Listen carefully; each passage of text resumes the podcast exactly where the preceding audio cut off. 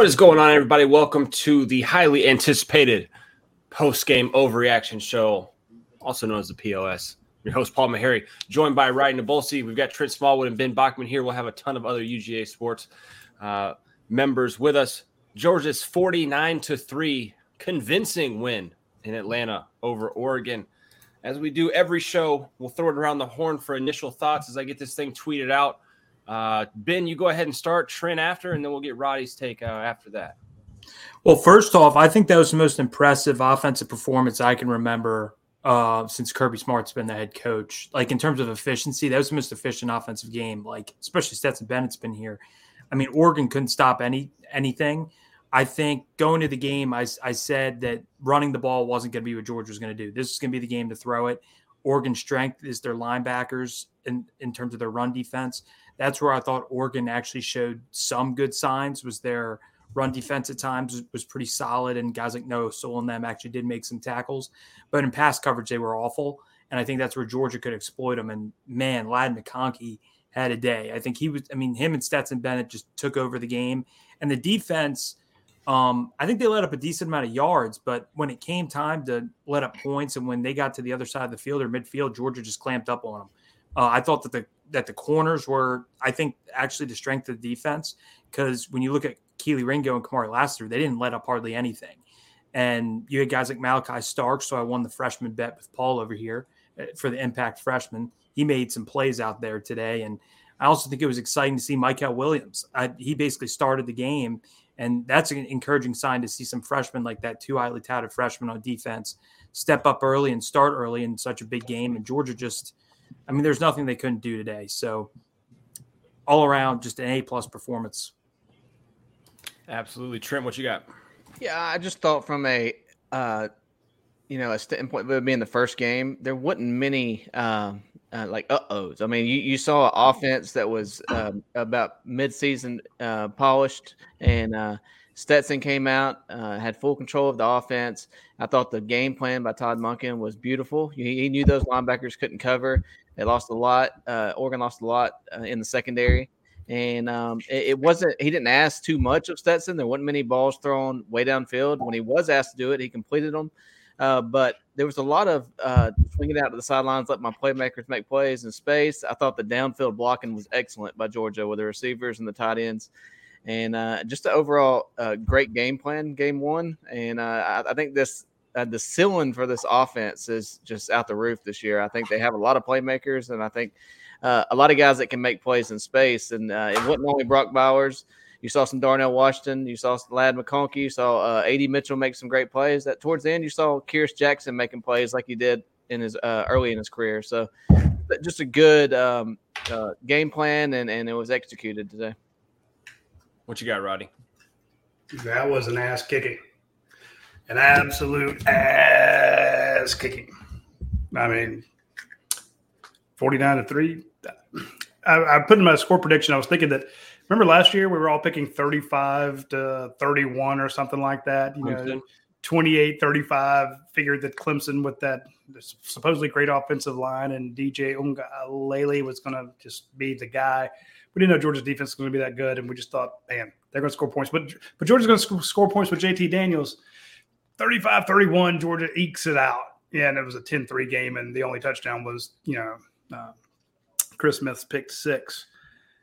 Well, you held another top team, team known for having a pretty good offense, to three points. Again, but this time Georgia scores 49. It's uh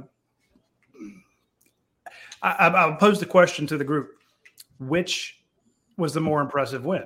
I mean, I think Clemson was a much stronger team, and you were a lot more nervous about going, in, you know, going into the game. Hell, I picked Georgia to lose that game. I didn't pick them to lose any game thereafter. You know, I said, look, they'll lose this first one, but they won't lose again. But they're just not quite ready there. They're trying to put this thing together after this previous year. Uh, just, but I got to say, I mean, Oregon's a good team. Yes, first year head coach. It's not Dabo, but man, did what was it? Seven possessions, seven touchdowns. Yeah, it was. That you can't try. If you do that against Samford, you're excited. You know, you do that against Vandy, you're like, hey, we're, we're kicking on all cylinders. You did that against damn Oregon. You did that against Sewell. You did that against Flo. I mean, damn.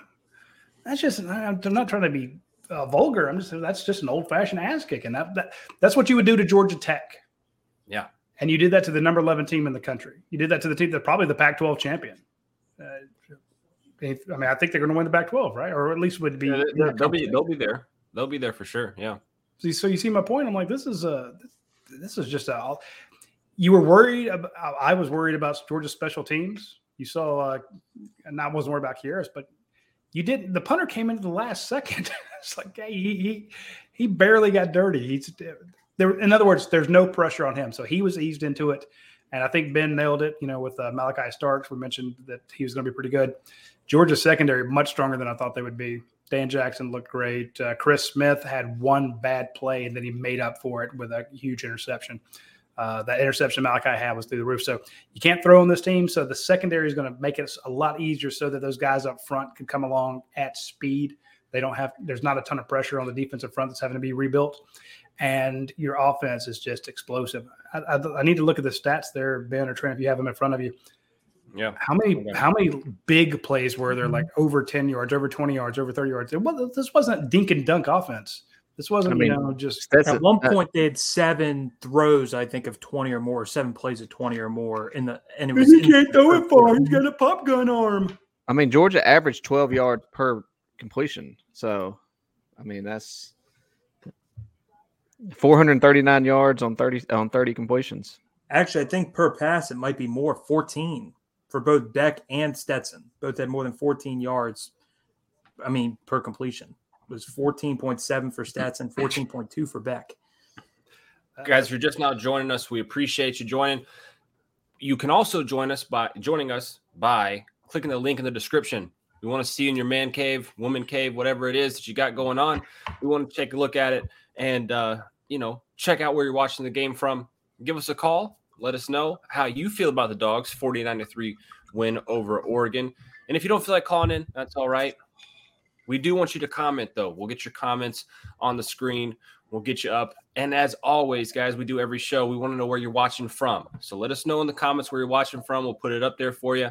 Uh, we've got a bunch of family that, you know, we don't call you guys fans. We're a bunch of family over here that uh, we like to represent where you guys are watching from. So uh, get to these comments, guys but we've here's one already. Uh, from from George. He says Clemson was overrated. So is Oregon this year. That that was that was going to come out at some point, right, guys? but even if they are overrated, I mean that's fine. If they're all, I mean, you still just beat a a a solid team forty nine to three. It doesn't matter if they're overrated. They could go seven and five or eight and four.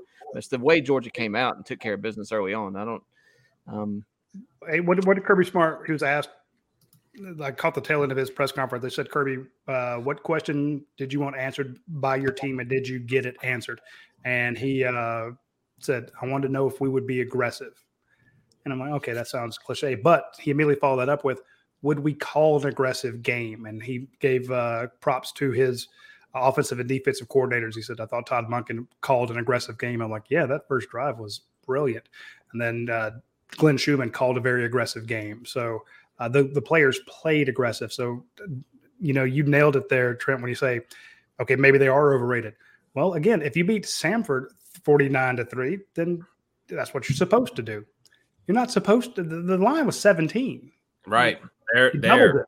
That is it. Yes, the line was seventeen. For the number eleven team rated in the country entering the year, they so, beat them by forty six. I don't care if they're overrated, but you you that's the score we should see against Kent State. That's not a score you should see against Oregon, but you did. Again, no touchdown. The one and thing I fourth string defense wouldn't give one up. the one thing I will say about Georgia, the one thing that I thought they would get more of is more sacks. But then when you look at Oregon's yes. offensive game plan, it was to stay away from Jalen Carter, run away from him, get the ball out quick. We don't want anything to do with Jalen Carter. And he had some plays whenever they had to run it anywhere near him, he made plays but their goal is just we don't want this guy to wreak havoc, and that's why their, their plays were also fast. So I think couldn't get They, they, took a similar po- approach the way they uh, have went against uh, Auburn the last couple of years with Bo Nix. They didn't really try to rush upfield because of the threat of run uh, that Bo Nix is. So um, there was several times where they got pressure on the outside, and Bo Nix just stepped up in the pocket and made something out of it. So I think it was more of a uh, contain type instead of trying to uh, speed rush upfield as well. But you know, I thought they got pressure at times, but there was uh, the they did they did get the ball out of their hands quick. Similar, I mean, you know, Georgia did as well.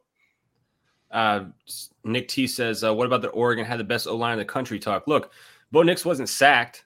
Uh, three tackles for loss were from your defensive backs, so I think they have a good offensive line.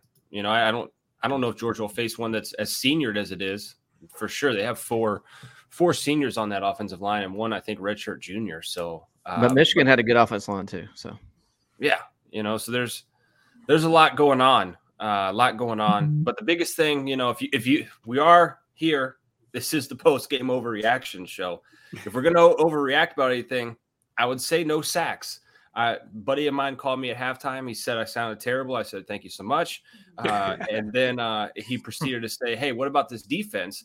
And I said, "Yeah, they look good, but the where's the where's the pressure on Bo Nix?" And, and like Trent said, they did they had a lot of plays where they rolled him out, things like that. But you're going to have to get pressure.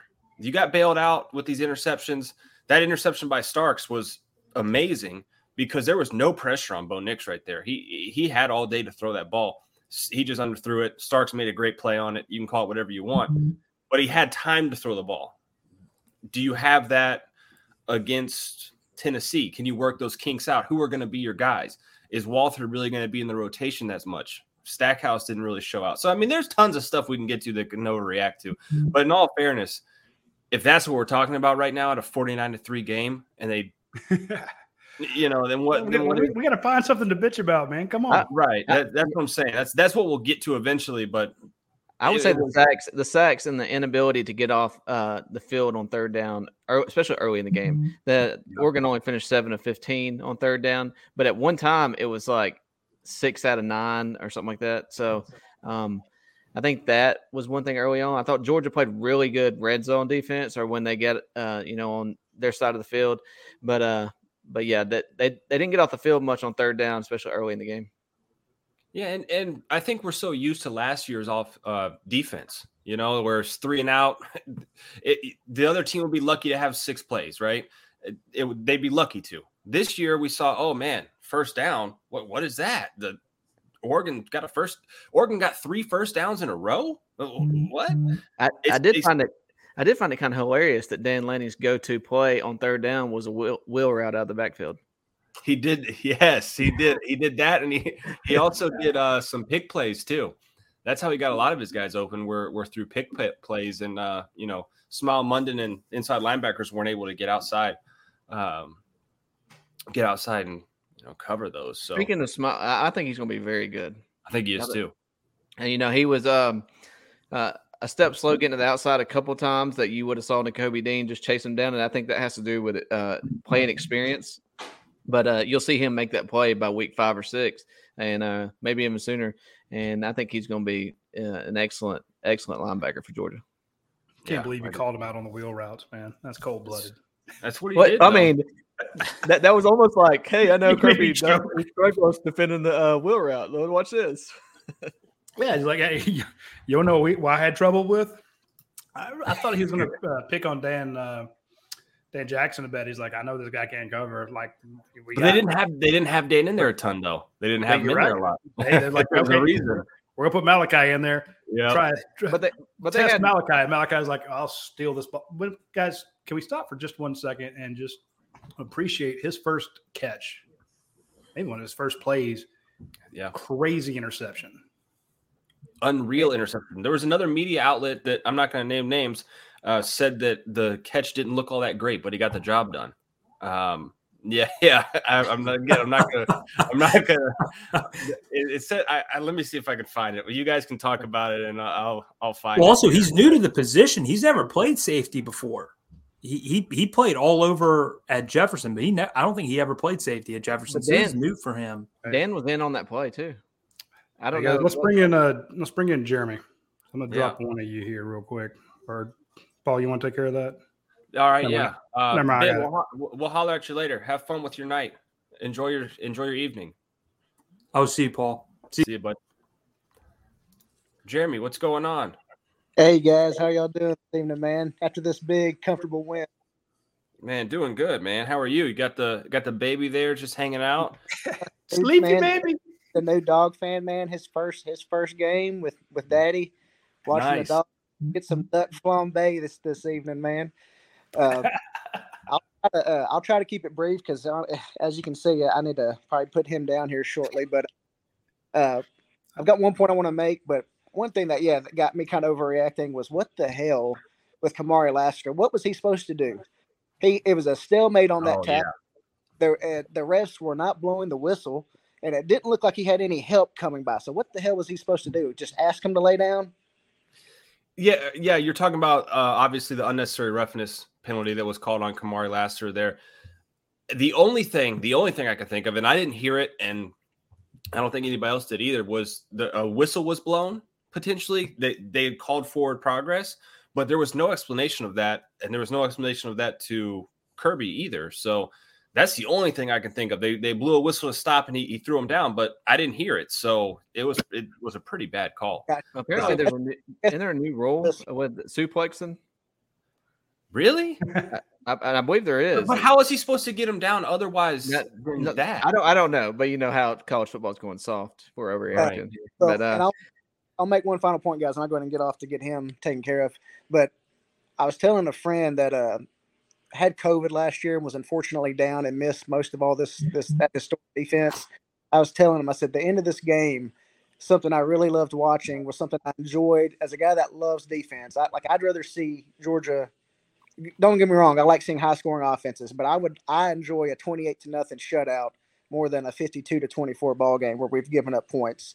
What I love that Georgia has instilled, what Kirby's instilled in this program, is that never give up mentality. This defense takes so much pride in its work that even at the end of the game, they're up, you know, seven scores, whatever, uh, 46 points. They're still hell bent on not allowing a touchdown. And I love Well, Jeremy, did did you notice uh, they they panned over to Kirby right there? I think it was on the fourth down because they I, they were, Kirby was trying to let the defense know, hey, Bo could you know option it and keep it himself and run the other way. That's what the whole defense was saying. But behind mm-hmm. him, Nolan Smith and Pop were mm-hmm. both yelling at the defense that was on the field because they don't want that touchdown to be scored either. Mm-hmm. Because when you look at the box score, as a casual fan or or you know even some of these playoff committee people, they don't watch the whole game.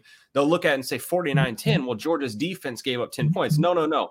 Georgia's third string gave up seven points if nolan smith and those guys were out there that that would not be the case. So they they want that just as much as you know you do jeremy. And and I, I think that's really really special. And like you said something that carried over from last year's team was love- that ability to you know stop at the goal line. And it doesn't matter who the hell's in there you're going to get the stop. And if you're not, you're going to hear, especially if if it's underclassmen and third string guys, you're going to hear from the first and second string guys uh, all week about letting up a touchdown against Oregon. All right, I appreciate it, guys. I'm gonna get off here and uh, I'll probably uh, I'll tune back in later once I've got this baby boy down. Absolutely, he man. Well, you right now. You don't have man. to leave. Just leave him there. Yeah, man, I, I I wouldn't move, man. He you might be in trouble if you do. All right, guys, man. I'll catch y'all later. See you, brother. Bring in uh, Dayne Young. Howdy. What's up, guys? What's going on, man? I'm drinking. So this this I mean, gotta find a way to pass the time, right? Drinking and smoking, drinking and smoking. So, Oh. Check out these fellas. Oh, you're, you've already beat me to it, man. I haven't yeah. even loaded my screen yet. I've, I've got everything ready. Our good folks at ASW Distillery. This is stuff that I bought before they were partners with us, and now they've decided that they're partners with UGAsports.com. So uh, I encourage everyone to go check this stuff out. Paul's pulling up their Instagram page. That's a good way to connect with them. Bourbon, Yeah, so uh. ASW Distillery and the, and, and the ATL, most awarded craft whiskey distil- distillery. I can't talk, Dayne, since 2018.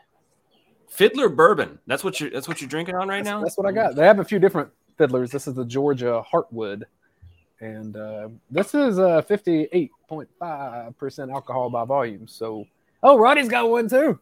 Hold on. Let's see if we one. can. Yes, sir. I can't bring Radi in. I was gonna bring him in big. Let's see if we uh, can. You can. Yeah, there you go. You can bring at it in bigger. Hold on. Oh, oh. no, Oh, did I Dayne. screw you up? Dayne, what are you doing? Oh, did I screw you up? Oh Dayne, wait, you got to quit drinking. no, I got you, bro. I got you. I Oh. can produce and do this. Pull Dayne, it up, Radi. you- Pull it up, Radi. back up before we all die. I said pull it up and not pull it out. So thanks for listening. Well, we can do that too in a minute after having four or five of these. There will be a lot of overreaction to that. to, to tell you guys a little bit Good about or that that uh, ASW distillery, though they're the only distillery in the country with multi, multiple UGA grads as founders. Jim and Charlie Thompson, five of the six total partners, are Georgia grads as well. Uh, they like to say distilled by dogs, so that's the uh, ASW. Let me give a shout out to my guy uh, Chad Ralston over there because that's that's who our conversations have been with. Just good people. They partner with the Atlanta Braves. Now they're partnering with UGASports.com. So like they know good sports in Georgia, and I'm telling you, this bourbon's pretty phenomenal. So as you celebrate this year, grab you a bottle of the Fiddler, and uh, we're we're gonna do what we can to get some of that in in the hands of our fans of UGASports.com. Yeah, That's what I'm drinking on. But like Georgia fans should be drinking on this this big win because that wasn't competitive. It wasn't close. I thought it wouldn't be like that. Like I thought Georgia would win. I thought Georgia had the better team. But what I saw today was as impressive as anything as I saw from Georgia last year, other than maybe fourth quarter national championship. Like I thought that Georgia was more dominant in that game than Georgia was against Michigan. And and when we're talking the just UAB about game. parsing those things, come on.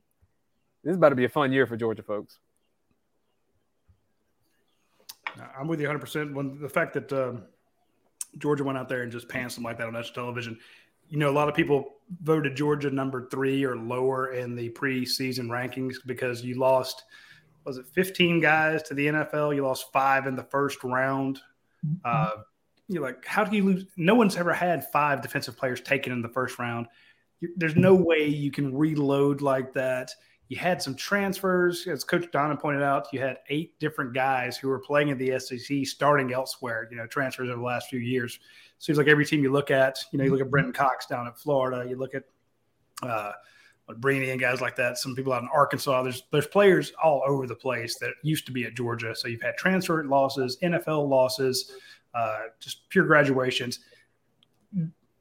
We, we, Alabama's a better team. Uh, Ohio State's a better team, and they may be. But right now, you got to think what's going to happen when those people go to vote. You're like, wow, uh, the line was 17. They scored, you know, they doubled it and a half. That, that that's just that's brutal. But they almost had a 50 burger on the number 11 team in the country. Uh, If you're a voter, if you were somebody who thought that you know uh, Georgia had their one run and it's a you know fluke play, got you a touchdown and an INT scored that that generational defense.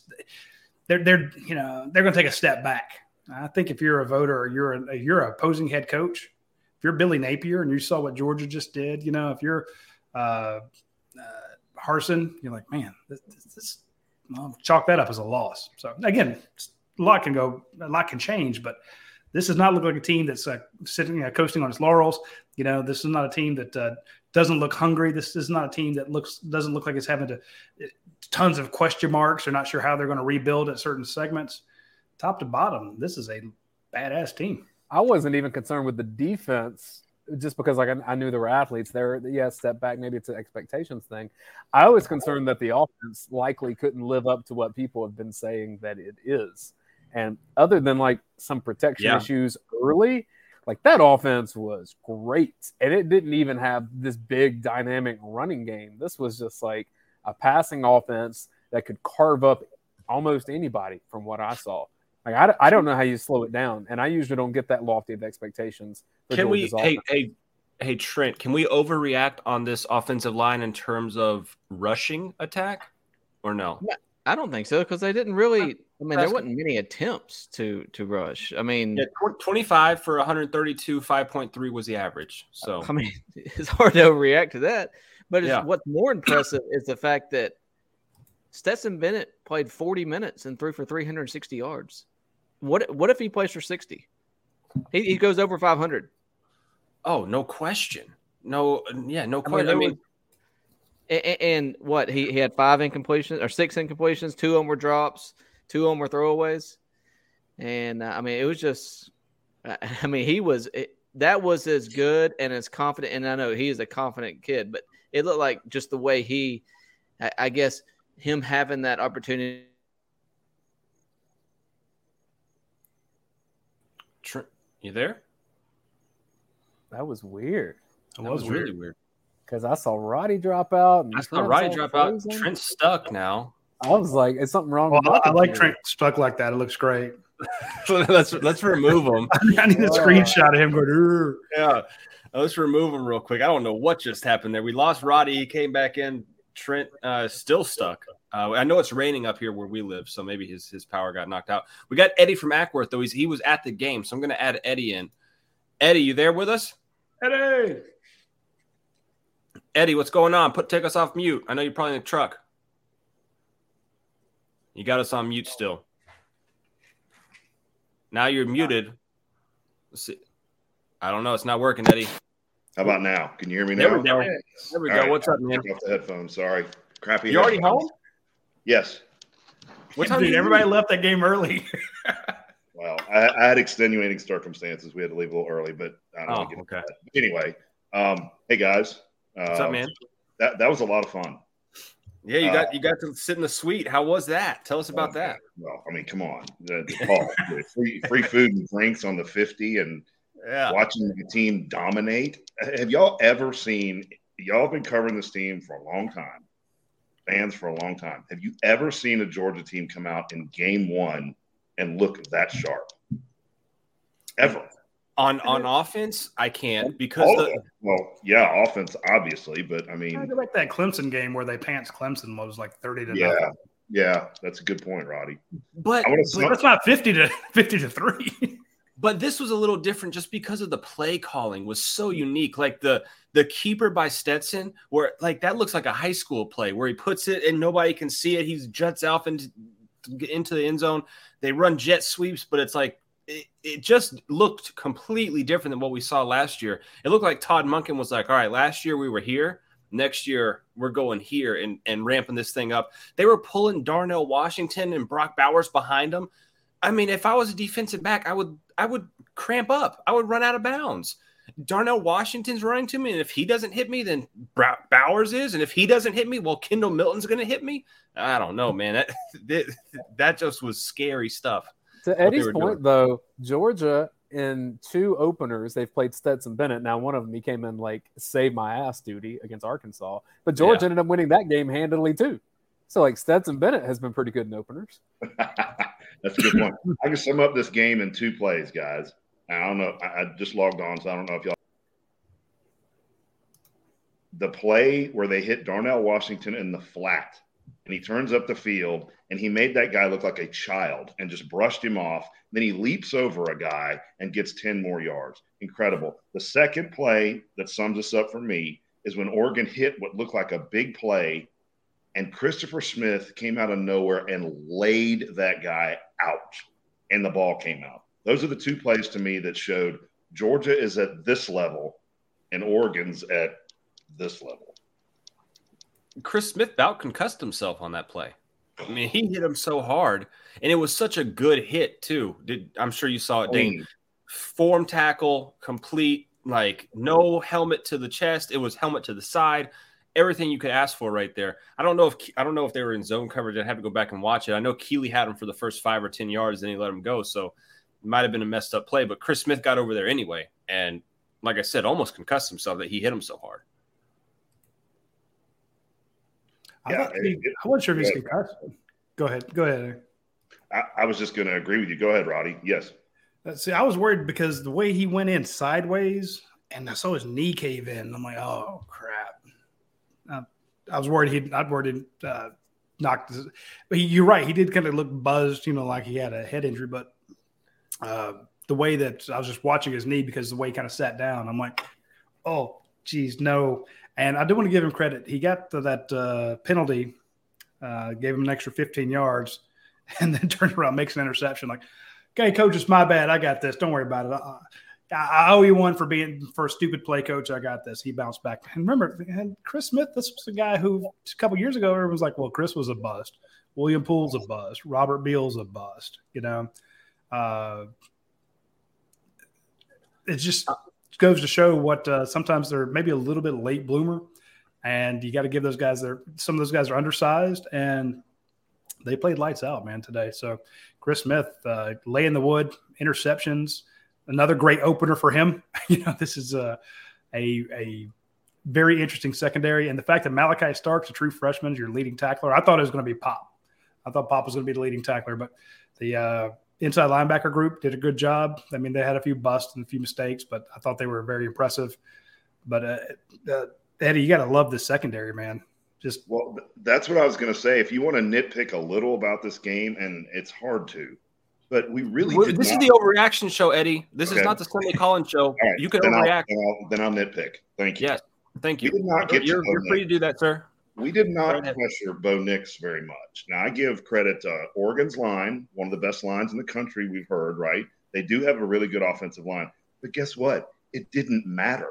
The defensive backs that we have, and can we just talk about Malachi Starks for a second? I, I heard on the radio because I listened to the game during the game. I'm such a nerd. And they were talking about Eric Zeier pointed out that Malachi Starks in practices, y'all may have heard this, was the Brock Bowers of defense. And he proved that tonight. That catch he made when he was spinning around was an incredible play. And he should have had another one down the other end. yeah, that's true. So Eddie, I need to add something to your routine. So you go to a game and you listen to the radio broadcast. Um, do you do that with like uh, some kind of like portable radio, or are you doing it through your phone? No, I don't use my phone because it wears the battery out. I use an old school, yeah, you know, little radio that I Could I impose you to maybe get a second phone or a portable phone charger, so that way in one ear you can have the radio broadcast, and in the other ear you can have the UGA Sports Watch Along show with Jim Donnan. Yeah, you know, it's funny. It's funny you said that. I thought about that because I, I need to do that one day. That that would be really interesting to listen to that. For sure. And Yeah, but that then- is me doing sales. Then- but Yep. then they might be 10 seconds behind. Your brain would be all types of warped. You just Well, the radio's what's- behind. The radio's behind. Yeah, we Is tell it? people to, to pause their t- we tell people to pause their TV so they can catch up with us. I don't think you can do that at the stadium. Right, so, so the radio is behind in the stadium too. I would assume. it is. How- He's, how far when I back? listen to it, it's showing the replay. He's actually in sync with the replay. Huh. Yeah.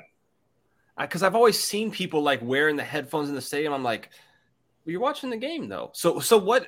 Yeah, Not but I like that because there's a lot of insight going on. A perfect Okay. example: Christopher Smith went off the field. Five minutes later, I hear DJ Shockley say, "Hey guys, good report. Christopher Smith is fine." That's the kind of stuff I like to hear about there. Yeah. Okay. J- John in the comments is like, got my back here. Like he's saying, you're not official unless you're doing the watch along. So whatever. Man, Eddie's beneficial, man. Eddie's Eddie is the most official, John. Look, You know- Eddie, Eddie's approved by my buddy Logan Booker, so I guess I have to be cool with him too. Yeah. Eddie Eddie's good people's, man. Hey, one more thing. I know y'all probably going to get to other people. Can I make one more comment? yeah, sure. man. Oregon should not have scored any points. There were three horrendous referee calls, one of which was that tackle. I don't know what that was, Kamari Lassiter, right? That was not Yeah. a penalty, and that allowed them to go in and score. he hurt his feelings. Eh, Yeah. The second one was a blatant face mask. I think it was on AD. Was that on AD Mitchell? I don't remember. It was a blatant face mask on one of our guys.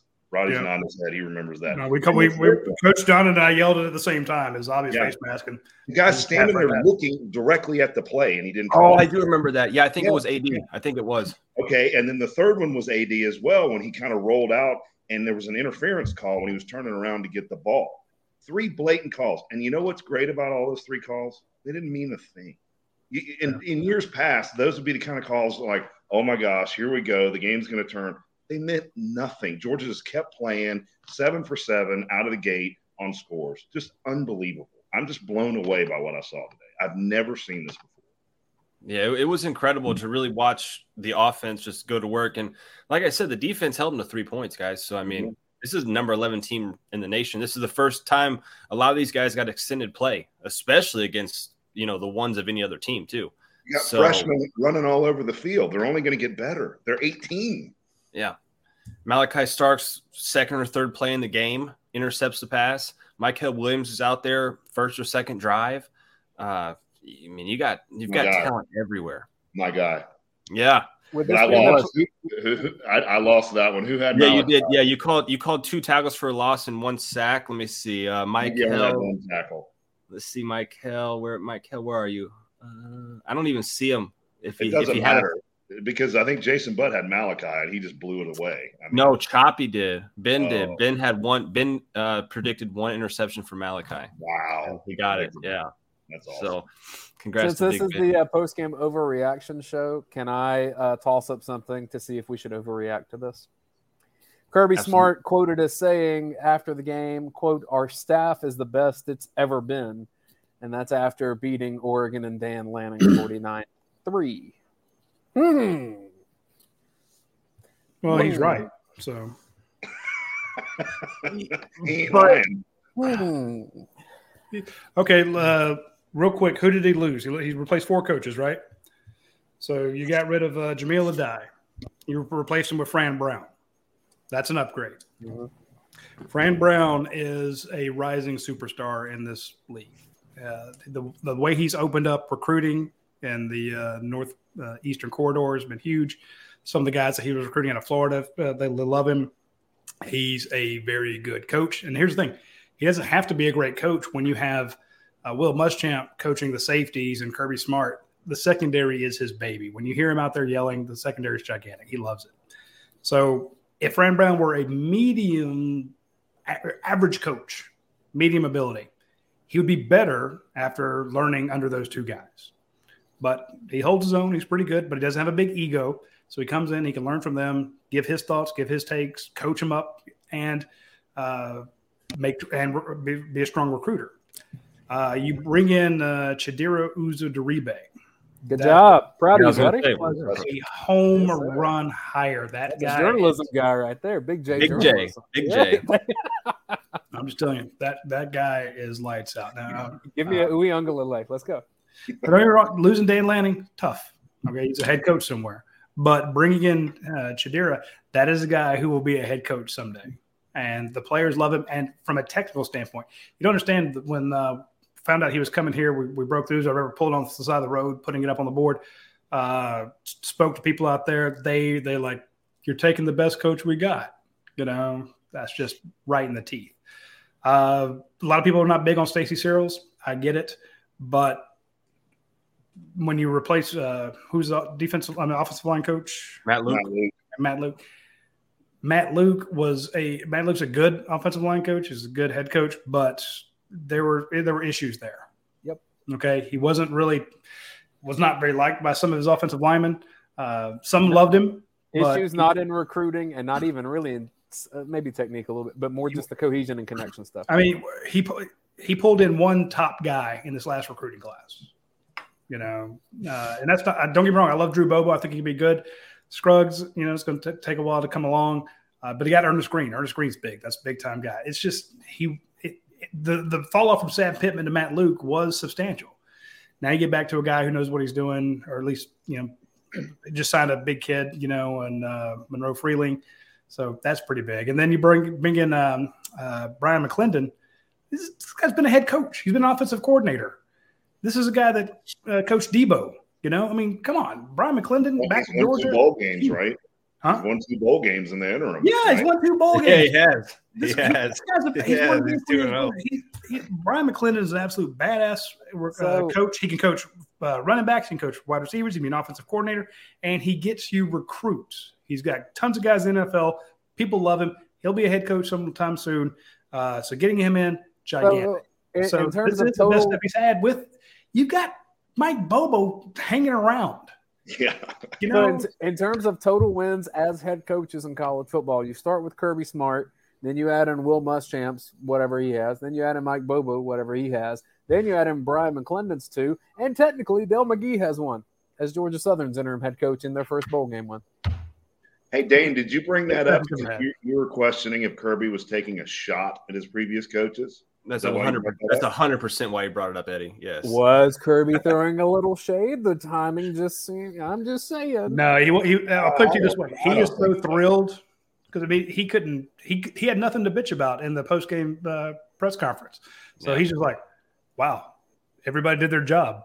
Even my coaches did their job. This is the best damn staff I ever had." And of course, you're going to say that about your guys, just like he'll say this is the best, maybe the best team he's ever had, something like that. But uh, a lot of that comes from a he's his hires are obviously strong hires. Yeah. I I will. I don't think he threw shade. I'm being cheeky, I know, but I'm just but I, saying. uh, but I think he's happier with Schumann Muschamp than he probably was Schumann Lanning. Huh. Well, yeah, I mean, it's didn't he have Muschamp in his wedding? Yeah, I mean that's what I'm saying. Like, look, if, if Todd Monken takes a job somewhere else, we're close to the Muschamp and Bobo and Kirby show, and Yeah. like that that's not that far out of possibility. It's just his dudes. Happens. We all have our dudes. Well, Eddie, we'll let you go, man. Thank you as Talk you always, soon. boys. Real. Yes, sir. Thank you for letting me talk about the team I love. Yeah, thank you for coming on, man. We appreciate you. Thanks. So, yeah. All right. Before uh, we move on, guys, I want to shout out our sponsor. Can't see it. Let's see if you can see it. Oh, it's going to come up close. Oh my goodness, the duck hunt. The seven six. The duck hunt. Paul, you got to learn how to produce, bro. Do it again. Oh God, Dayne, I- I- my face. Sh- Show us some skin. Uh, the duck hunt. You may show off mine seven six. because they did this one too. There's the seven six from Dayne right there, and This is a good Radi's got one on too. what do I? Do I have one that says it's Saturday in Athens? Boom. Paul, Look at I'm not, going to lie to you. I impulsively, during our show with Coach Donnan, I impulsively bought a 7 6 apparel shirt because I was so impressed I got it out so quickly. You know, the college game day pick 'em segment this morning where Yep. all they did was rave about Athens. Yep. And all the shirt says is, I've been to Athens and I like it. Oh, are you talking about this one right here? I bought that like, I don't know, an hour ago because I, that's a shirt that I would like. I don't like, I don't wear Georgia gear necessarily, but like, I have been to Athens and I do like it. So that shirt was designed for people like me. I've been to Athens and I like it. And uh, if you guys want to get one, go ahead, click that thing, add it to the cart, and then don't use code Radi. Use code POS22. It'll get you 20% off. I don't know how much Radi's code is. Probably not as much. Um, Damn it, Radi! Did you cost me some money? I think it's I think it's the same. I I think it's the Oh. They're same. both twenty percent off. Oh, Okay. I was dang it. about to. I'm about to throw some hands here. We're about to have a problem. but no, uh, use POS 20, uh, 22. Get you uh, the I've been to Athens and I like it. That is a quote from Jack Harlow this morning on uh, Repeated by Lee Corso. I think that's one reason it was funny because he's just like, yeah, you're right. but they they have the guys over seven six man chance and those guys they they have so much more than just shirts too guys though so they've got these belts that look amazing so try to pull up a picture here This- Ooh. Yeah. I want to Yo, send that to some frats in Athens. Ye- That oh my get goodness look at that thing um yeah that is that is High the socks. hottest belt of the fall right now no question no question it's got the seven six right there in the Some stitching curled hair and some high socks and like Look at high that. golf shorts. Oh yeah, that that's- might as well say millage on it. Yeah yeah, you might as well get it for Christmas. Come on, folks. Yeah, forty nine seventy six. You can get it twenty percent off. Uh, like I said, these guys are local. They love the dogs. They love them just as much as you guys do. They watch the post game overreaction show. They're huge fans. I say fans, family of uh, the POS, the call-in show. They do everything uh, with us guys, and Well, what's most important is they actually do a lot of NIL stuff with the recruits. You know, Yeah. excuse me, with the players, not the recruits. Freudian Yeah, slip yeah, there. I was gonna say right. Uh, Oh, oh. little Freudian slip, but no, when you have a situation where you know Kendall Milton wants shirts done, or uh, uh, but enough Uh, about Jimbo Fisher. Kenny McIntosh wants them. There's a, there's a lot of people that are preying on college athletes. They're going out and they're giving them a crappy logo, saying, "Here, put it in my store. You'll make a dollar on every T-shirt you sell." They're like, Yep. "Okay, well." Uh, the folks at uh, the seven six are doing this at cost for these players, so the players make as much money as humanly possible. So, uh, shout out to Chase Kelly and the folks for doing that. It's dude, it's, he's a it's Georgia fans making stuff for Georgia fans, and you know they also have Braves gear. So Yeah, look at this one. I wanted to show you guys this. See if I can get it pulled up. My internet's acting try, wonky. yeah, you can Look double click on it once in a while. Look at that Braves one. That You got to Braves zoom belt. in on it, Paul. Gotta- Let me get gotta- it. Hold on. Whoo-wee. Watch out. That's disgusting. That is absolutely nasty in a good way. In a, That a would great help the way. Braves score at least two runs in October, right? Yeah, look at that. And that's not cheap either. Uh, that's like real leather right there. So, Huh. Beautiful stuff. yeah, yeah guys. I'm, oh, I like the fact that the leading receiver was Kenny McIntosh. Oh my goodness. Are Nine you- I mean, targets, nine receptions. Yeah. And and Nine. 117 yards. Yeah. Yard here's here's the crazy stat. You want to know the the absolute crazy stat of all of that? Yards after catch. Yak. His yak, right? Yak. Folks love the yak. Folks love the yak.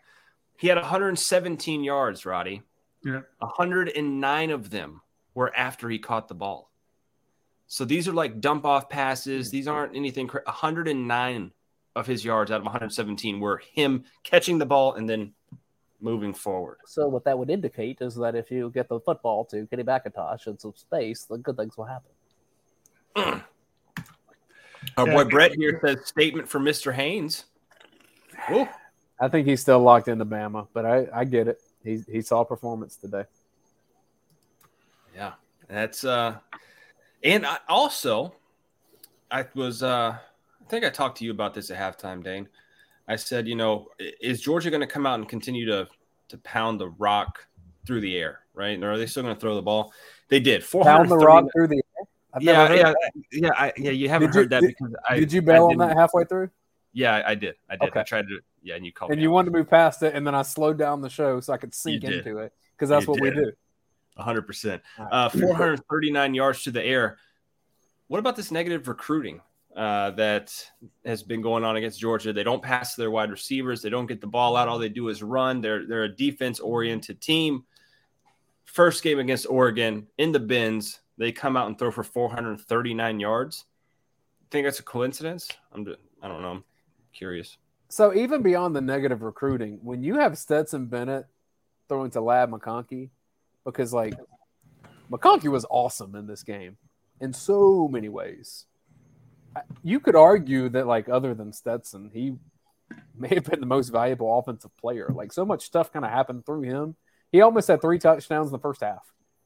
And so when you have that, I mean, what's that? Three star to two star on the national stage and nobody can stop it. Like that's only going to help recruiting in a lot of ways because it's not only saying whatever people think you are before you come here, like you're going to get opportunities if you can come in here and play.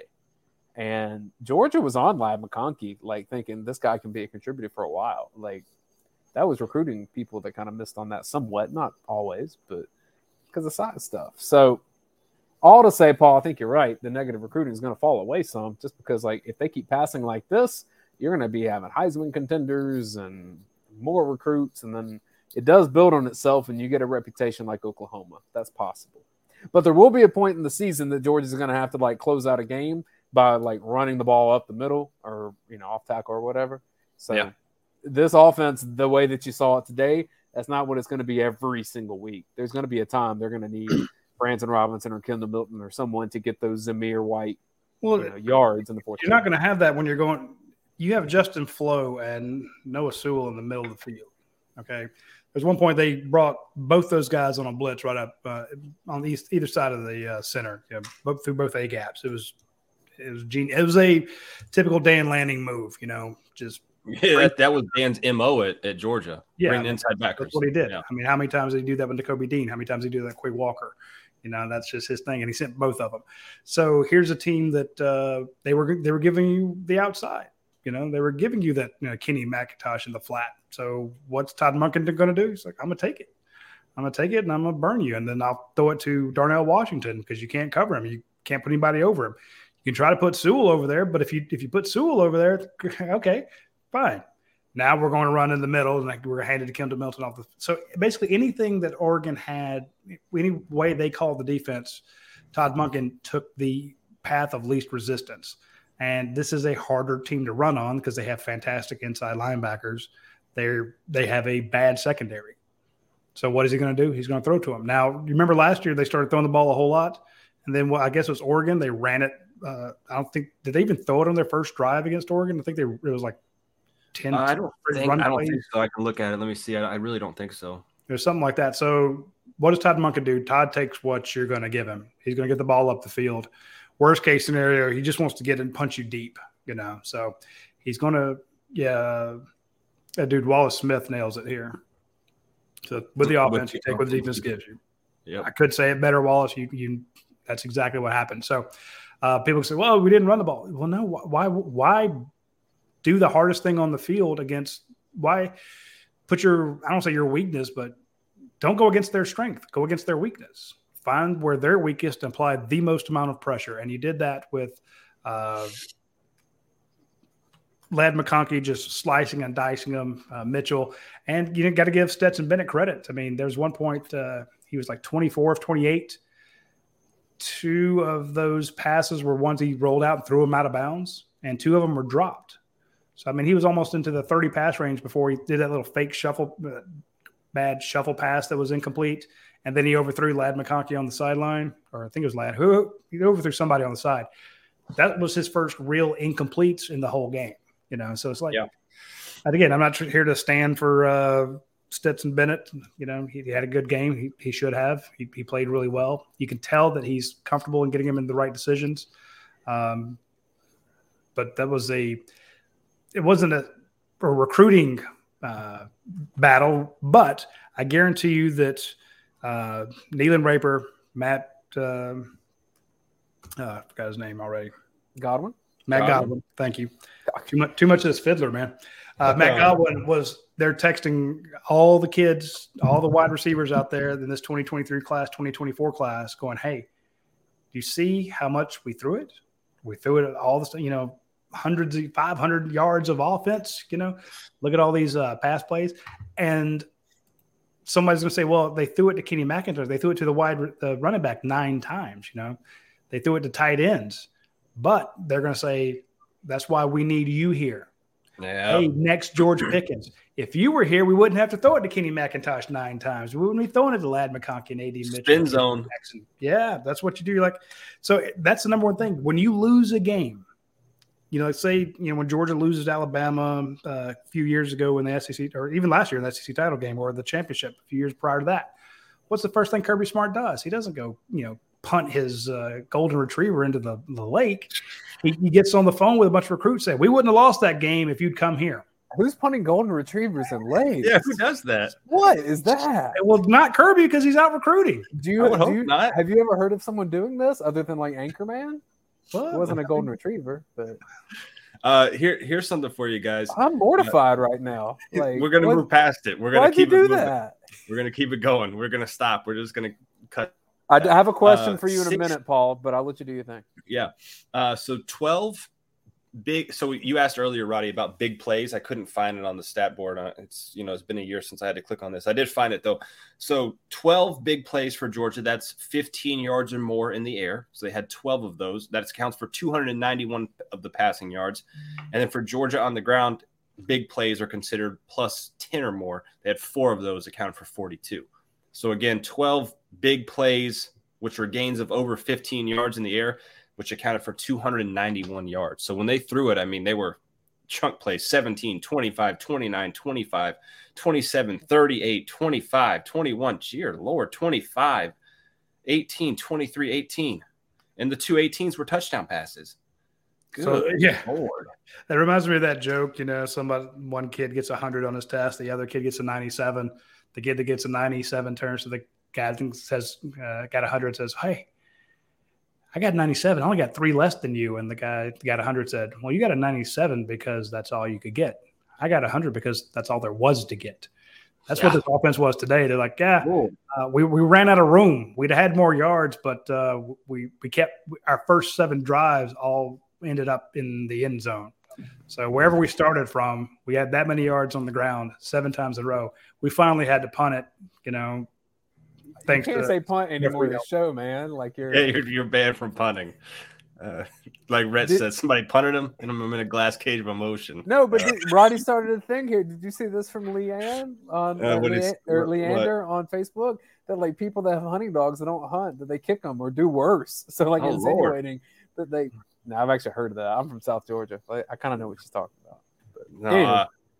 Uh, Uh, I, any- any- go I have a question for you, Paul, yes, please. and it's your show. Florida just scored a touchdown, by the way, so they're about. I was gonna say we're, I was gonna I was just about to do some uh, updates Uh, here. It's about to be 14 to 13 Gators uh, leading Utah in the second quarter. My question to you, Paul, and mind you that like by the time I get to a third glass of this fiddler from ASW Distillery, I will be getting a little tipsy because this is some uh, high alcohol content here, which I'm happy to do. But I don't know where I'm going to. I'm fine right now, but I'm just warning Yeah. you for later. There you are. My question for you is this the toughest game that Georgia will play in the regular season? Whew. I mean, And- after And, and and don't give me the like, well, I mean, that was easy, so maybe probably not. I'm just saying, in terms of talent on teams on Georgia's schedule, is Oregon the best? oh man, if if they're not the best, they're they're top two.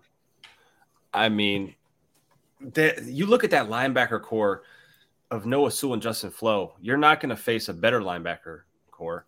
Uh, those both those guys are going to be NFL guys.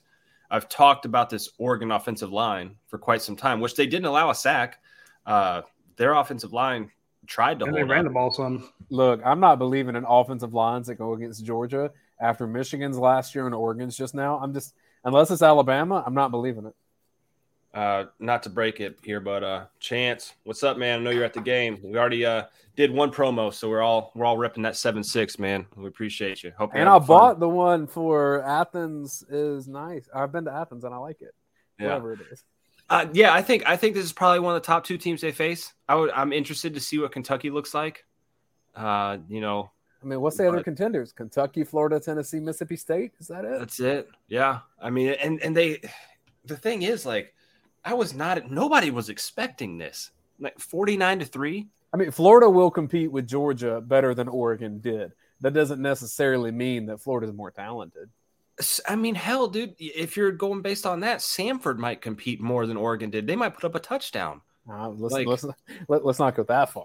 But they, but they, any, there's literally the bar is set so low right now for Oregon that anybody puts up a touchdown, then they played Georgia better than Oregon did.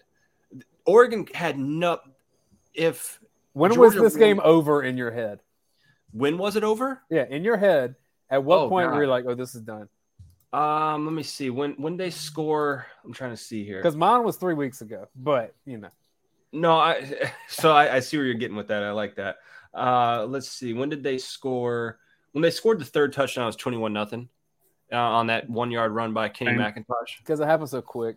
Yeah. Yeah. I mean, it, it was Well, that and when Bo Nix was, you know, throwing his interceptions. I, I think by the second interception, we were all like, "All right, yeah, cool." yeah. Bo Nix Uh, can't do this. 49 to 3 though, man. Like that's I kind of feel bad for Bo Nix in some ways because like, I he's no, gonna- no. if he I comes back and works in the South and sells insurance or whatever, like he's gonna have people like if he has a Georgia based client, they're gonna give him hell forever. Because he had four pretty rough games against like you know what? I'm gonna shut up for a minute and I'm gonna go back and I'm gonna look up Bo Nix's career stats against Georgia and I'll be back. They're not great, Dayne. They're not great at all. They are not. Hey, well, it wasn't uh, was it Peyton Manning that never beat Florida? I don't know. That's before my before my time. There's something like I mean, that. There's, there's some very famous uh, quarterbacks who would go 0 and 4 against a rival. They still really do well in the NFL or whatever, but you always hear about them. They're like, yeah, I always hear about that from the fans of that school. You know, it's like, yeah, you won a Super Bowl MVP award, but you never beat us. You know, so it just uh, What what about Dan Lanning not taking Bo Nix out at all to try out the freshman, the, the Ty Thompson kid? Oh, dude, uh, it was a. We, we were trying to justify that. We're talking about now because Coach Don had asked it kind of rhetorically on the show. He's like, "Do you take him out here?" You know, and we're like, "Well, maybe this, maybe that. You know, what you got to factor this in." And then Coach says, "Maybe you just don't have anybody any better." We're like, Damn. "It's like, well, that's pretty succinct, and it could be a situation that could be, you know, the, their best option." So, uh, Leander uh, Richmond what- said old, old pick Nix. yeah. Yeah, I mean, he got there was a crazy interception that he had, you know, on the first one, and then Chris Smith baited him into one. And you ask, you know, when did you know it was over? I knew it was over after that second interception because I was thinking, if Georgia, you're up two scores, and they're looking pretty good, they're they're, they're marching down the field. Okay, maybe they start doing having some penalties, and they have some, you know, uh, long distance plays. You know, they're all of a sudden they're behind the chains pretty bad. Maybe they have to punt or something. I don't see this other team scoring quickly to get them back in the game. But now that you've taken the ball away from them twice and you're on the march, and once, the course, I'm agree with you, once they punched it in, it's 21 nothing. Now, what does the other team have to do? Now they have to throw it. Okay, so you're going against the you're going into the strength of Georgia's defense, which right you know we could see right there was a secondary because Kelee Ringo's got one side locked down. Kamari Lassiter looked phenomenal. Uh, William Poole playing star looked good. You know, Chris Smith was tearing everybody apart, and then of course Malachi Starks was the one that got you that first interception. I'm thinking, okay, to catch up, they have to throw the ball. So now you you all of a sudden your offense is one dimensional, and that one dimension happens to be Georgia's strength.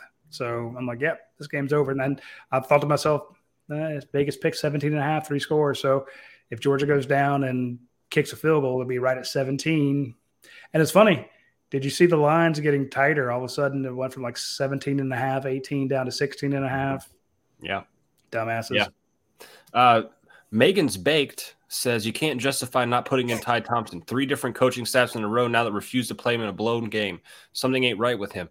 I'm gonna say by your username you live in Oregon uh, and you're an Oregon fan. Megan's baked. Uh, I don't know why. I don't know why. That a great name. I don't know why. I, uh, yeah. oh, dude, Radi, What? this this guy here. This is Pickless Cage. You haven't you haven't met Pickless Cage yet. I have not. And look at the look at the comment on the screen. Um, he says, "Is the lack?" He's I think he says, "Is the lack of pressure on Nick something to watch, or was that part of the defensive scheme?" Scheme.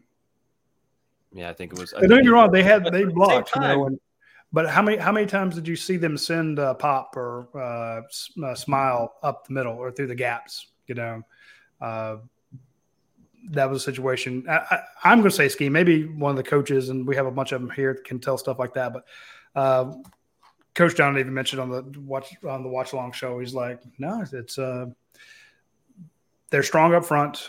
You know, they're, they're returned four to five starters, and the fifth guy actually started some games. So it's you're not abandoning it to get to the run because it's it's pick it's Bo picks as they call him. You know, this is a guy you let him throw because sometimes the stuff's going to be off. You know, you, that's not a guy you need to pressure a lot, and you also have to stay home because he can take take off and run. You saw him run a few times. A running quarterback can kill the amount of pressure that you can bring. You know, it's just you, you have to account for that. So they're like, hey, we'll stay at home, and uh, if he just be sure that uh, they can't run it, we don't have to get a lot of pressure on him, and just let him throw it into the uh, hey, let him throw pixes, let him throw pixes, let him throw picks, and throw it into the arms of our uh, secondary guys. E- easy breezy. It's an easy call. So that's my take. John's got something here. Uh, he's, he's asked it a couple times. I want to touch on it, guys. Uh, Delp over Gilbert. What's up with that? Delp did get in the game before uh, Arik Gilbert did. I Anything told to coming. anything to think on that though? Like what? I know there was a there was a kind of a, and I don't I don't know the announcer's name, and he's on these broadcasts a lot. Uh, where he said he was talking about Gilbert said he's got all the talent in the world, but he needs to buy into the program. Kind of thought that was weird that a national. Are you talking would- about the uh, national announcers on the game? Yeah, who was, it, was the guy? Sean, it was Sean McDonough and Sean Todd McDonough, yeah. Blackledge. And Yeah, what it what they say? Because we weren't. I wasn't listening to him. Yeah, so so Sean McDonough said when it when Gilbert got in the game, they uh did kind of did a close up on him, right? And he said something like, "He's got all the talent in the world. This kid could be extremely special, but he's got to you know buy into the program and buy in." And I was like, "That sounds like somebody told you that, uh, because you wouldn't just say that out of the blue, you know." They so I don't know if that was if that was what it was, but if he didn't buy into the program, maybe. But it would just strike. It struck me as odd as the national guy, the national announcer, saying that, um, just randomly when Gilbert comes on the screen, like he's got to buy into the program. It's like, oh, He's got to Fair enough. become mature. Like he's got to be a professional. Well, here's the thing: how how often did we see 13 personnel out there? I don't. I don't know that they did. I At don't, I don't say. th- I don't think they did.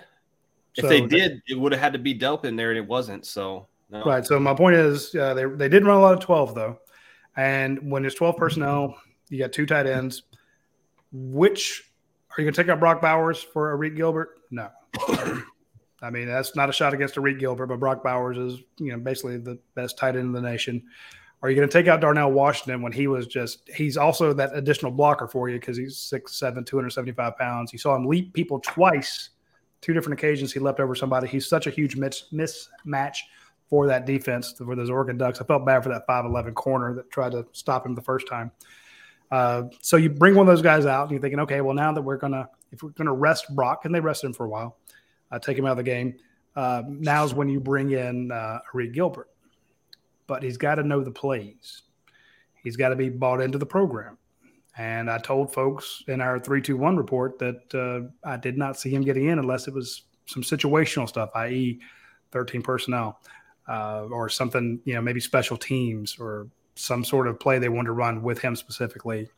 Uh, there's we saw him in they were running routes uh, in one in one of the practices. The same thing where they put the uh, they run trips to the one side of the field and they have a, an isolated wide receiver on the far side. Georgia scored on this play in that back shoulder throw to AD Mitchell, and after uh, Arik Gilbert ran, he was in that uh, trip set.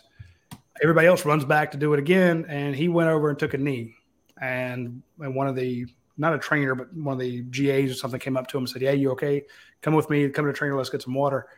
Nobody else had stopped. Now, I'm saying he wasn't in good shape. Maybe he's just dehydrated or something, but everybody else is always running around, and he wasn't on that one. And that's just the tiniest little window of what we saw because we're not out there very often. So uh, I think they want him to take it a little bit more seriously. Uh, as the announcers say, be bought in a little bit more. Uh, yeah. Know the plays better. You know, you got to know what you're doing out there. Delp has been studying his butt off, and he's willing to go out. Now, give Arik Gilbert credit when he finally, finally got in the garbage time. Uh, he threw a block that scored Kendall Milton. So maybe that he builds on that. He's like, hey, if I do what the coaches say, I'm going to get playing time. Are you, are you just there. reading my Twitter? No. Like because I, I you, like do you even follow him on Twitter? You just Radi? do not follow him on Twitter. I only that's, follow that's, people that are smart. That's three tweets you just taken from me that I put out there. I said I said that. I said if Gilbert blocks like this, that will get him on the field more. I did the whole Christopher Smith thing. You took that from my tweets. No, uh, but here's the thing: like with with Gilbert, comparing him to Delp is not the thing to do. Like they're both backup tight ends, so they both played in backup time. The more important thing is like the perception was is that Gilbert was in contention with Bowers and Darnell Washington to play that's where the gulf is. If Georgia needs tight ends, unless they're going to go in a three tight end situation, which that's going to be rare for this team, they're going to go with Bowers and Washington because they're the best two tight ends on the team. So Gilbert and Delp are on the same level, and both are behind Bowers and Washington.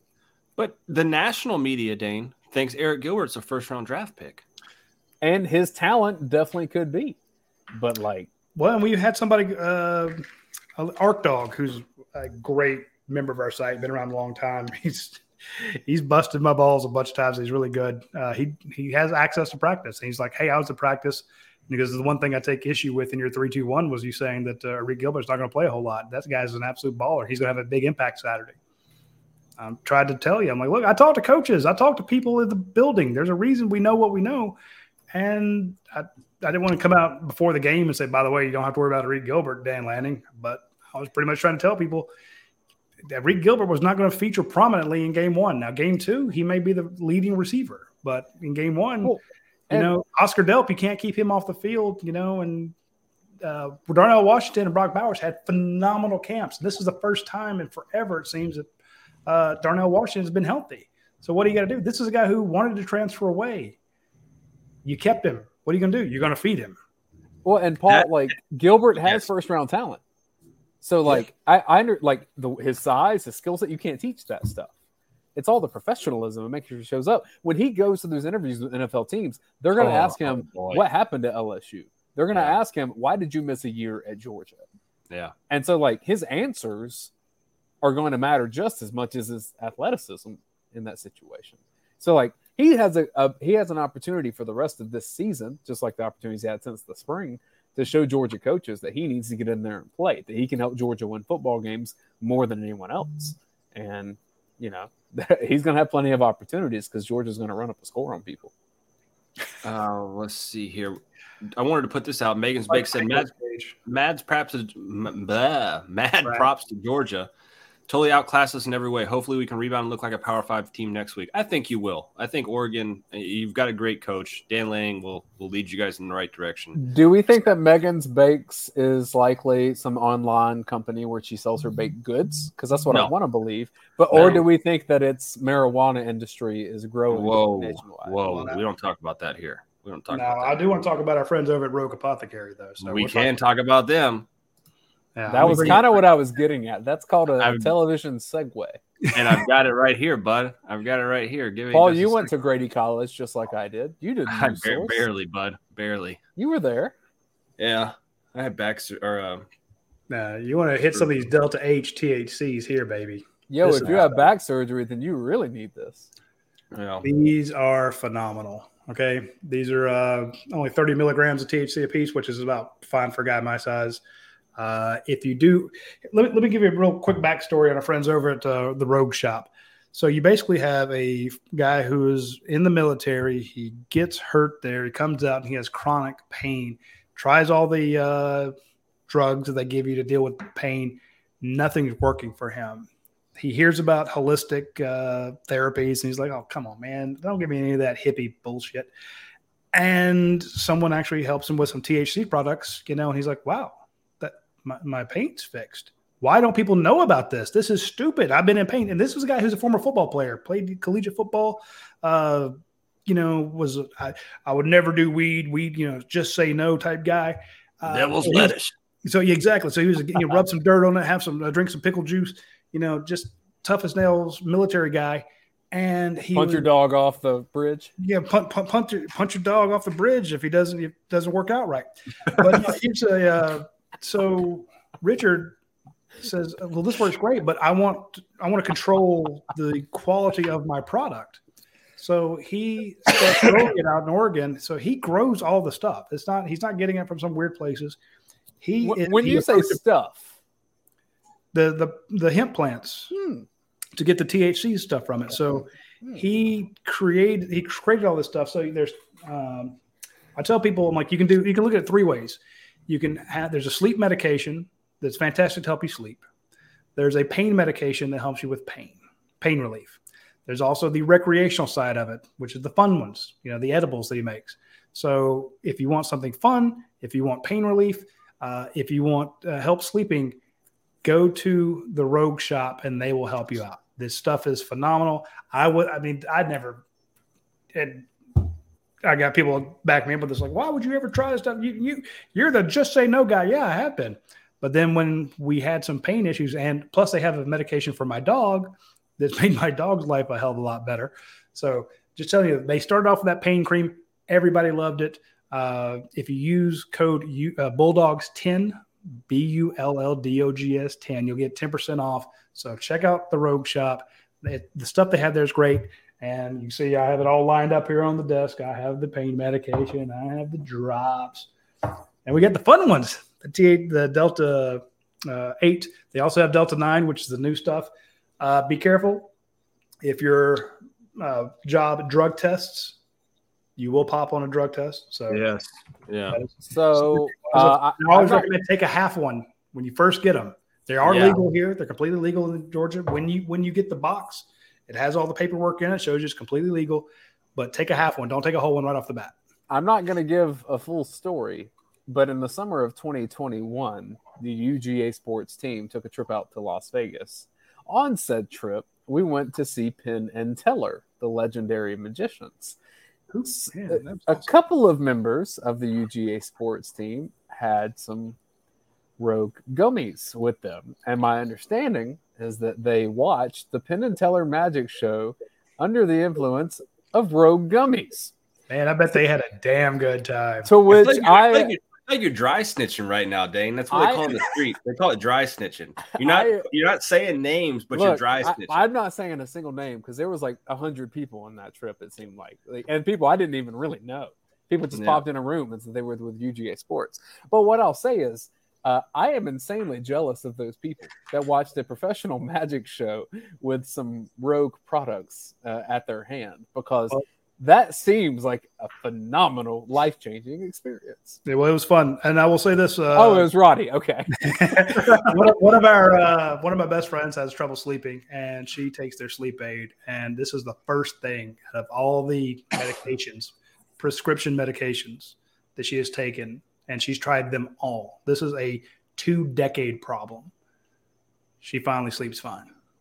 So again, just like we did with uh, Fiddler, just like we've done with uh, the seven six, all of our sponsors that we have throughout all our shows, we try them out first. Prime Shrimp, we tried them out first. I'm trying it out right Dead- now. Dead Soxy, we tried them out first. We tried the Rogue Shop. They said, "Can we send you some stuff?" And you try it out. And trust me, it's so big on our Texas site. It's so big on our Ole Miss site. It's so big. Richard just realizes, man, people want this stuff. Our, our readers tried it and they loved it. So, all right, hit up a couple other questions. Well, awkward transition. I have Bo Nix's career stats against Georgia if you'd like it. oh yes, yeah, hit us up yeah. with What was it? Yeah, and you might want to take one of these gummies before you hear this if you're an Auburn fan. So Yeah. this is four games against Georgia. The total 93 of 159 pa- this is just passing stats. 93 of 159 passing attempts, 812 yards, one touchdown, four interceptions. That's a 58% completion percentage. The average game for Bo Nix against Georgia is 23 of 40, a touchdown a quarter of the time, one interception per game, 58% completion percentage. Damn. So honestly, not quite as bad as I thought, because two of those interceptions were today. So he maybe he was better against Georgia at Auburn than we gave him credit for. Right here, I, this is this is what I'm uh, curious about. Any chance UGA jumps Bama or OSU? Right now, like look at this. Alabama's 31 to nothing over Ohio, uh, Utah State. Notre Dame's 10-7 oh, uh, Notre Dame losing. is- yeah. Notre Dame's 10-7 over Ohio State right now, second quarter. Yeah, five minutes left. Go. Irish.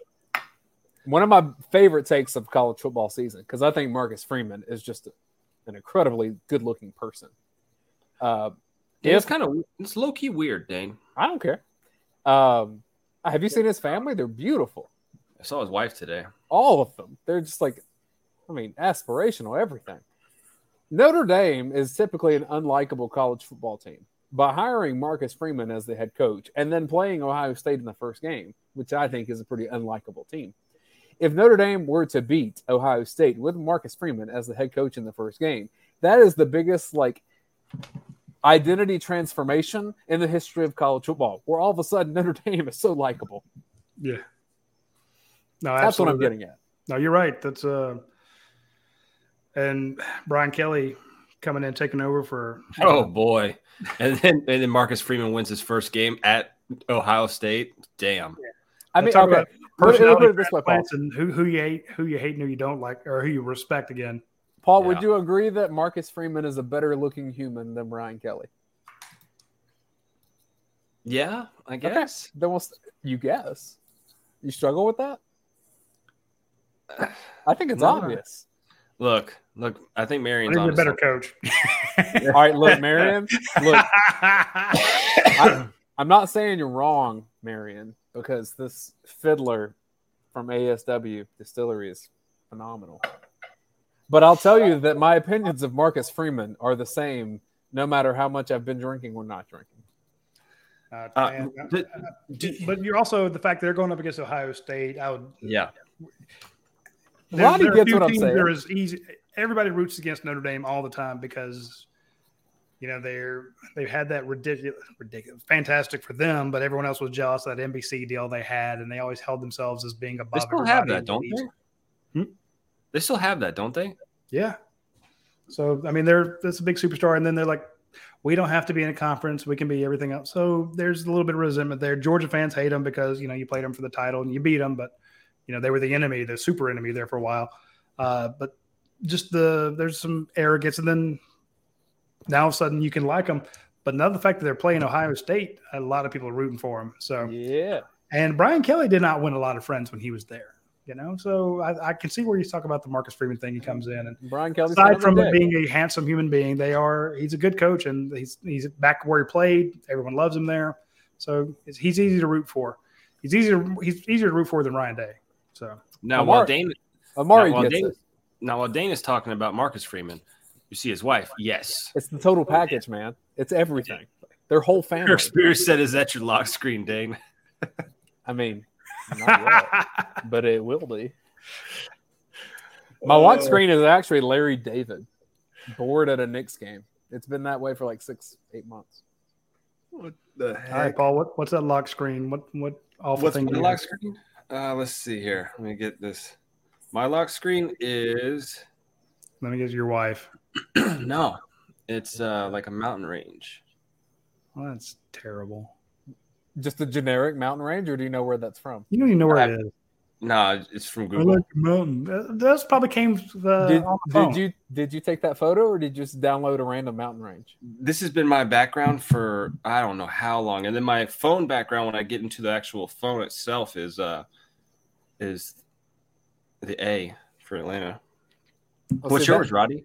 I don't have a phone, man. You know that. that's where I have the fam. So that's that's the wife and the kids. There you go. So they, they get buried behind the apps, but Larry David at the Knicks game looking bored is funny to me. Uh, but Marcus Freeman may take it over. Is that the kid? Yes, sir. Speaking of studs, Jeez, yeah, what a yeah, what a kid. How's he doing? did Kirby know about Dude, him? he, he's home. Uh, Yeah. So, so uh, I do want to bring up some of the other stuff here real quick. We're going to talk about this. Uh, Max. I love that Nicolas Cage. Uh, I, before we get talk about what the personal foul there, I do want to mention my son Ollie is home. He went to UNG, went through Frog Week, kicked his ass. Uh, now he's a cadet at the University of North Georgia. It's just like going to West Point or the Citadel. They it's a full military type schooling. He has to wear uniforms all the time. He spent uh, last week trying out for the Ranger Challenge, which is like their varsity pro uh, sport up there. They started out with 50 people the first day. They cut 10, cut 10 the next day, cut 10 the next day. He's one of the few people that made it all five days. He'll find out next week if he makes the Ranger Challenge team. But I, it'd be stunned for him to make it as a freshman. But What a badass. he's What is that? What is that like? Do they go up against other Ranger teams? What does that They mean? absolutely do. They go up against all the And what, it's an like- international competition. So they go up against the Air Force. They go up against West Point. They go up against Citadel. They go up against the Korean team. They go up against the French team. You know, uh, and it's like you got one rope. You have to cross a river with it. You know, You- like his last test, they had a six mile ruck. So they put on forty pound rucksacks and they go six miles. But they're also carrying between them a hundred twenty pound sandbag and rifles and stretchers and stuff like that. So it's all this testing and navigation and crazy stuff like that. It's it's like if you it's like Green Beret or Bud School was a competition.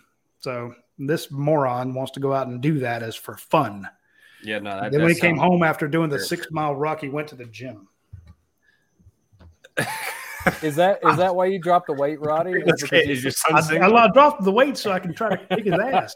You know, Is that why you dropped the weight? Is because he was like just looking so ripped, and you're like, damn, my son. Dude, is- yeah. Well, he in the summer he went to a uh, uh, muscle competition, a bodybuilding competition, got second place. He'd never done it before.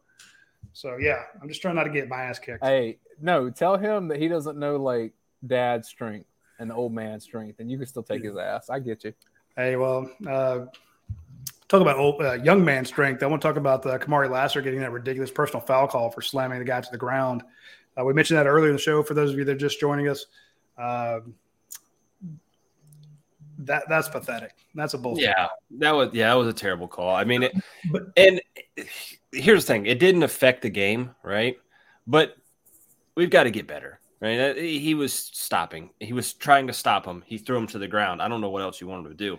But If I think that- you had you had the only explanation, Paul. Maybe there was a whistle blown early. That's the, that's the only thing I could think of is, but even is then, it's like a whistle was blown. Because But- when Lassiter's momentum is stopped, there's no other way to get the person to the ground than other than to like either lift up or move. Like, you know, you don't have your forward momentum to help you get the tackle. So all you're You gonna do is hold him. Do you guys remember when Alec design. Ogletree got a hold of uh, God High at Georgia Tech, picked him up in the air and planted him on his head? Yeah, like he- I do remember that. That was kind of fun. It was kind of what is in the Osceola, the at Florida State when the guy comes out with a flaming spear and throws it in the ground. It looked like he was trying to do that with that God High kid, and uh, thinking, man, wh- how many would they ban uh, Alec Ogletree for the entire season after something like that? It's just ridiculous. Oh God! Odell Thurman in 2022. Never thought Radi could hatch a badass. Doug knows me from high school. Ah, okay. Uh, Fair- give, fair you guys a enough, re- give you guys a recap of uh, what's going around going on around the league. Florida right now, they're about to start the third quarter. Well, no, there's halftime. I don't know what they're going about to start. Florida's up right now 14-13 on Utah, number seven Utah in the swamp. I think that's going to be tight till the end of it.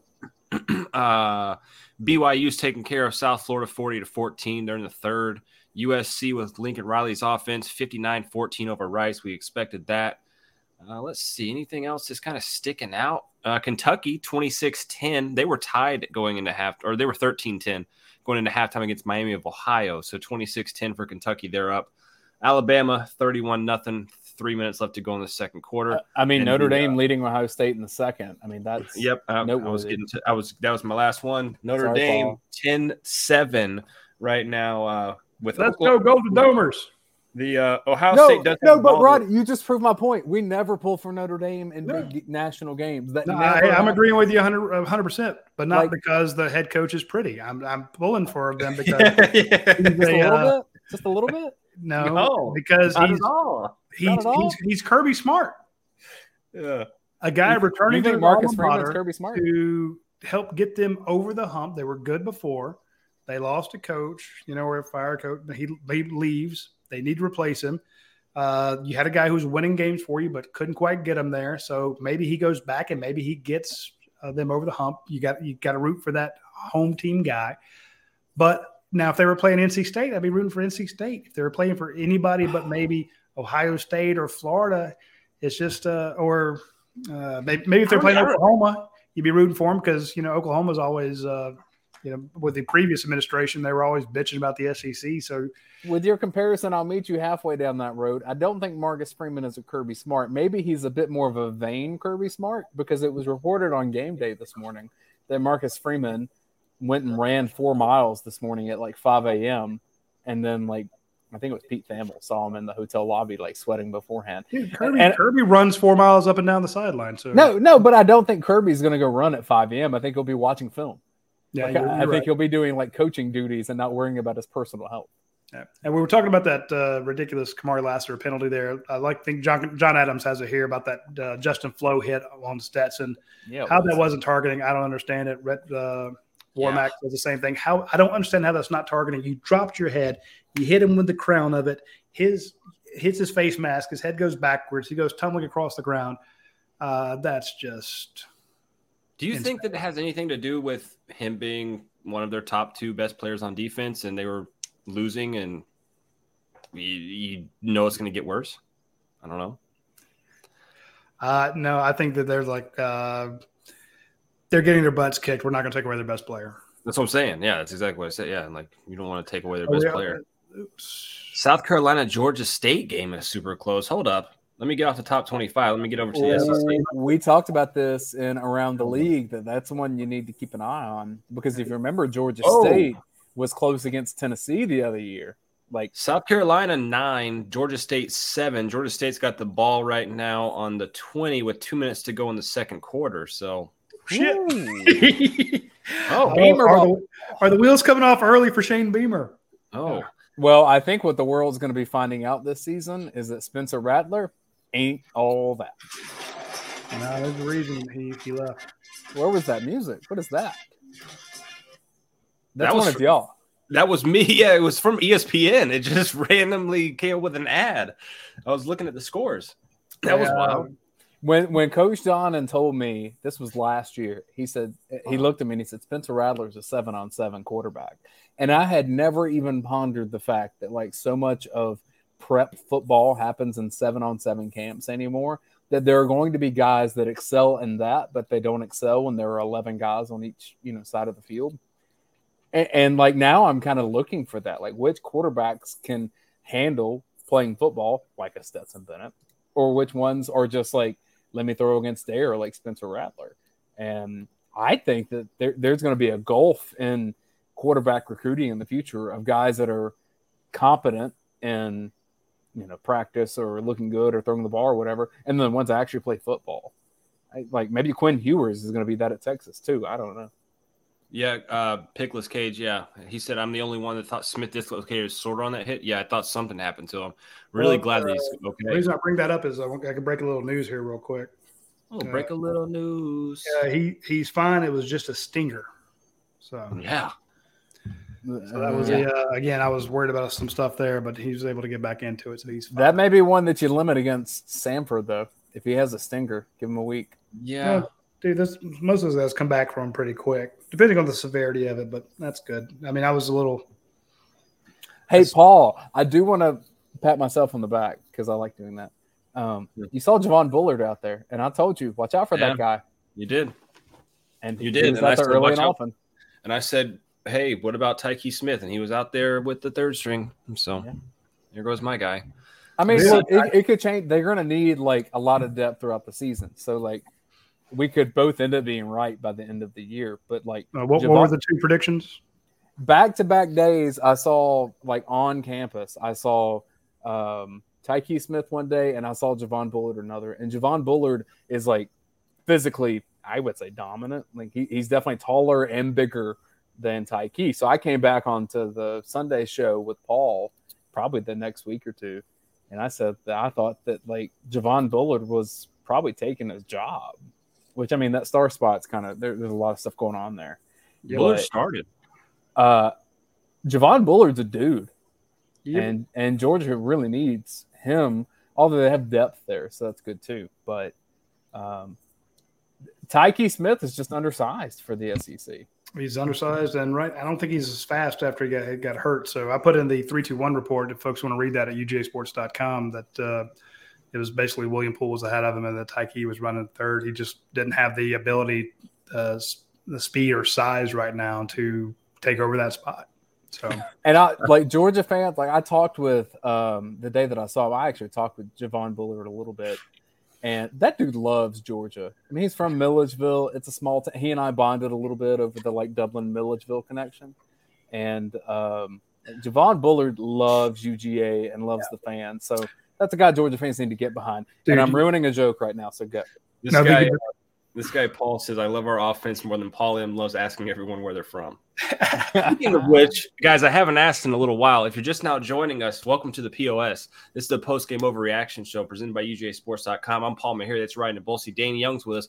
Well, we should have a couple more uh, members of our UGA Sports site joining us. If you want to join us, guys, the link is in the description. So go ahead, click the link. You can join us from your phone. You can join via video, or you can join just via voice. hey Dayne, can you send a link to Coach Donovan? If Yeah, I- not, I, I got you. if you don't want to do either one of those things, that's totally fine. But guess what, guys? We do here on this show. We want to know where you're watching from, and we will shout you out.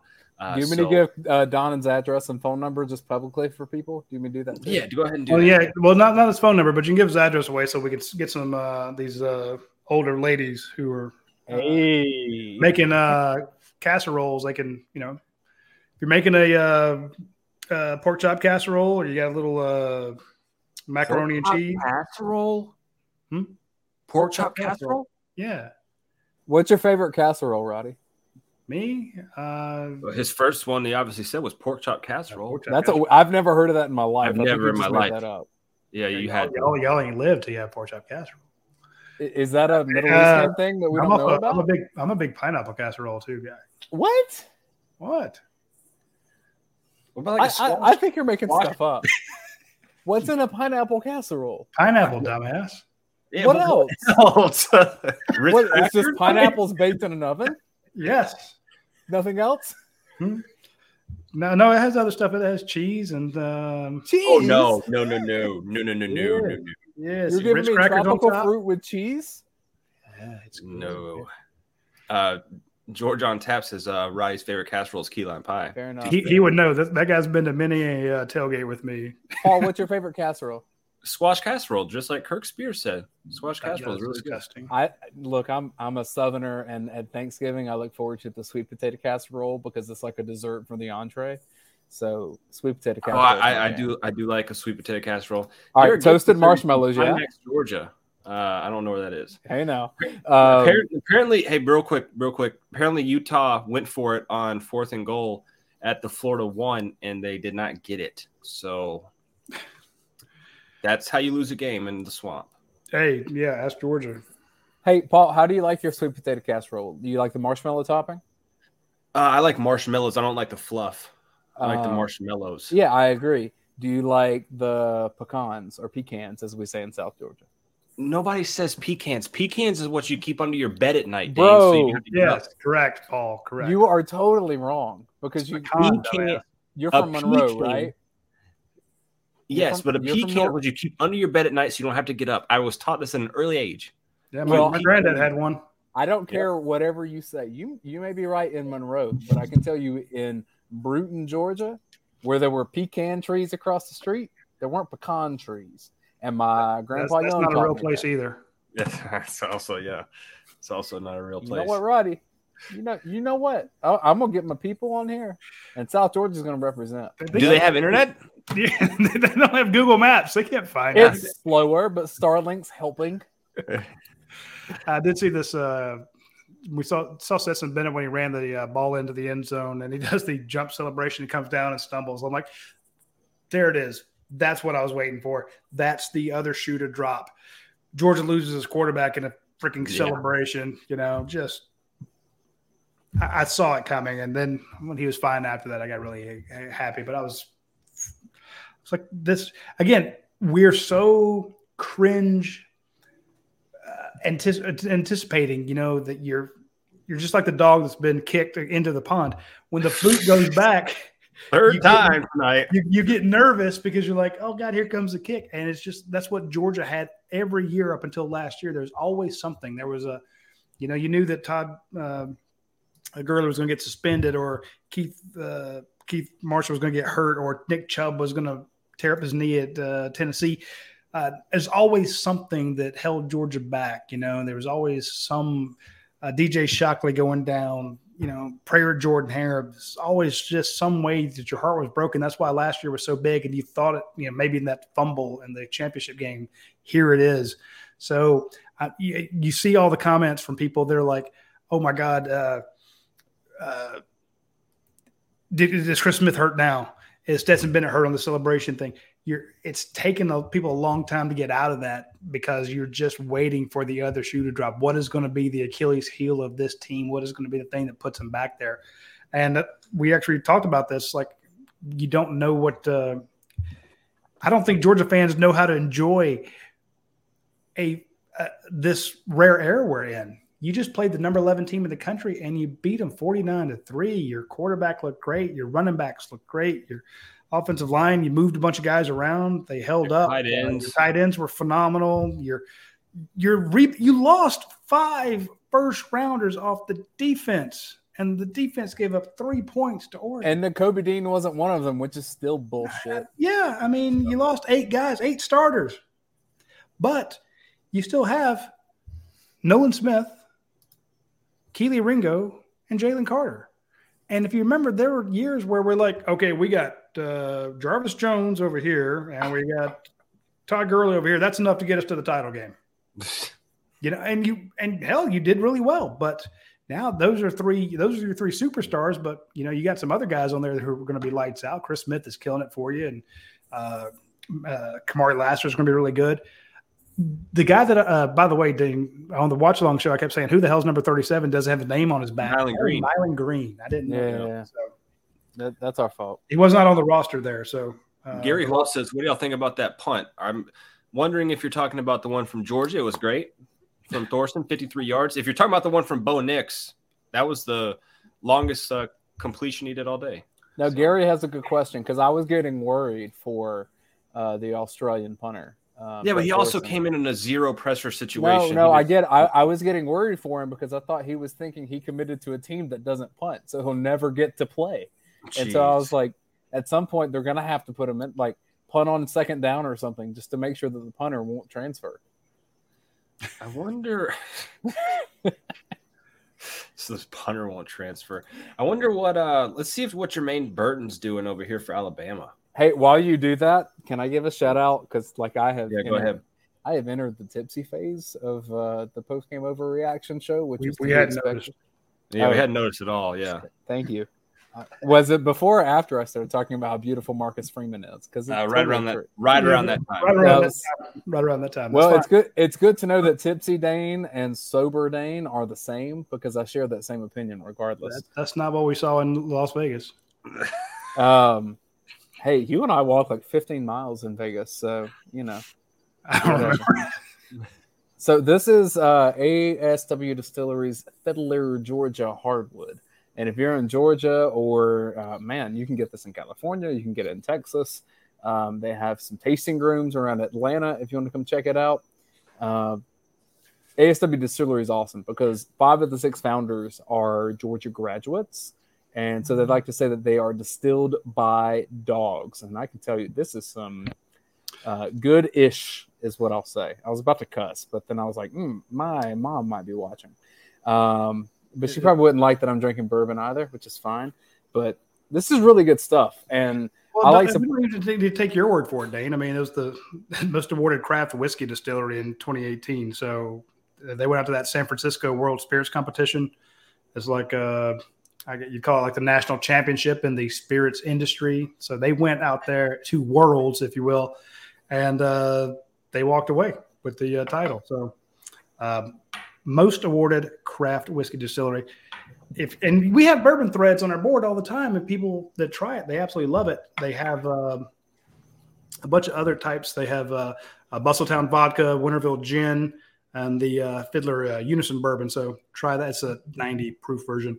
Uh, again only distillery in the count in the uh, country with multiple uga grads as founders. And if the call to action here i tell you what if you want to put your name in the comments there I'll, I'll get I'll get you a bottle. Put your name in the comments. why don't you tell them to email you? Because then we can No, track no, no, that. no, better. no, no, no, no. We'll do it this way. Put in the comments, guys. Put in the comments, Fiddler. Put in the comments, Fiddler. We'll pick one of you from from the comments. Fiddler, F I D D L E R. We'll get you a free bottle. I'll get Put you a free Fiddler. bottle of it. I'll, I'll, I'll put it this way. I, but here's the deal: if I give you a bottle, you have to come on next week's show or the uh, whenever you get it and tell me what you thought of it. You can tell me you hated it. You'll be wrong. I know you're lying, but you you try it. And so this is what I'll do to get a un uh, unbiased, a um, unsolicited review, an unpaid review. You pop in there. You let me know that you want one. I'll get somebody a bottle. You try it out. Let us know what you think. So And you know, one thing I love is that they partner with like Georgia sports stuff. They did a Braves bourbon after the World Series. Uh, that was really cool. And so now they're partnering with us. And then if you go out to the battery to watch a Braves game, you can go to their tasting room. Three tasting rooms around Atlanta. Uh, go check them out. Just Google ASW Distillery. Um, since I'm tipsy on their product right now, I don't remember their website address. It's in a tab over here. ASWDistillery.com. All right, Paul, back to your show.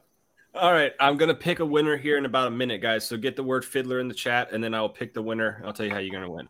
Uh, t- my question was Jermaine Burton. He's got three receptions for 20 yards and two touchdowns though for uh, Alabama. Oh, so shit. he's got two touchdowns out of that. Okay. Again, guys, fiddler is the key word here. If you want a bottle of that good, good. We're gonna get Good these good. stats up here. See if we can get these up. You guys see that? Okay. A little bit, a little tiny, but whatever. Malachi Starks leading the way. Is he that guy? He might just be, brother. He might They just called be. him the most productive defensive back in camp. yeah, eight tackles, five solo tackles, and an interception. Right underneath him, Chris Smith. Radi, I Um, should give you context for me picking on Paul about the phrase that guy.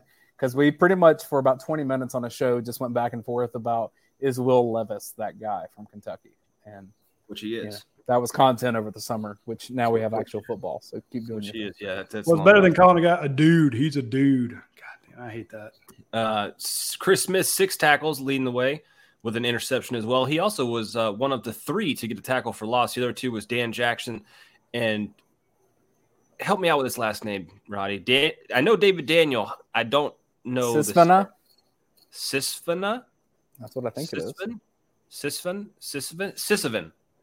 Uh, David Daniel with a with a uh, tackle for loss there as well. Smile Dave- London. David, Hey. number 14. Hey, before you continue, let's give a shout out to old Dirty Dan Jackson because, like, that was a guy very much like the Solomon Kindleys of the world in past years that people point to and say, well, there's more talented people on the roster. He's not going to keep his spot. And I'll be damned if Dan Jackson didn't make a couple key tackles today. Good ball player. He did. He did. Uh, Kamari Lassiter, three tackles. Ringo had three. Pop had three. Nyland Green had two there in mop up duty. Nolan Smith had two. But overall, right there, you're not a ton. Uh, Yeah, but go back to the fact that uh, Trezmen Marshall got in the game. I thought that was big, and uh, Rian Davis got in the game. Guys who have just been absolutely banged up, Yeah. and it's good to see them in it. I was very happy.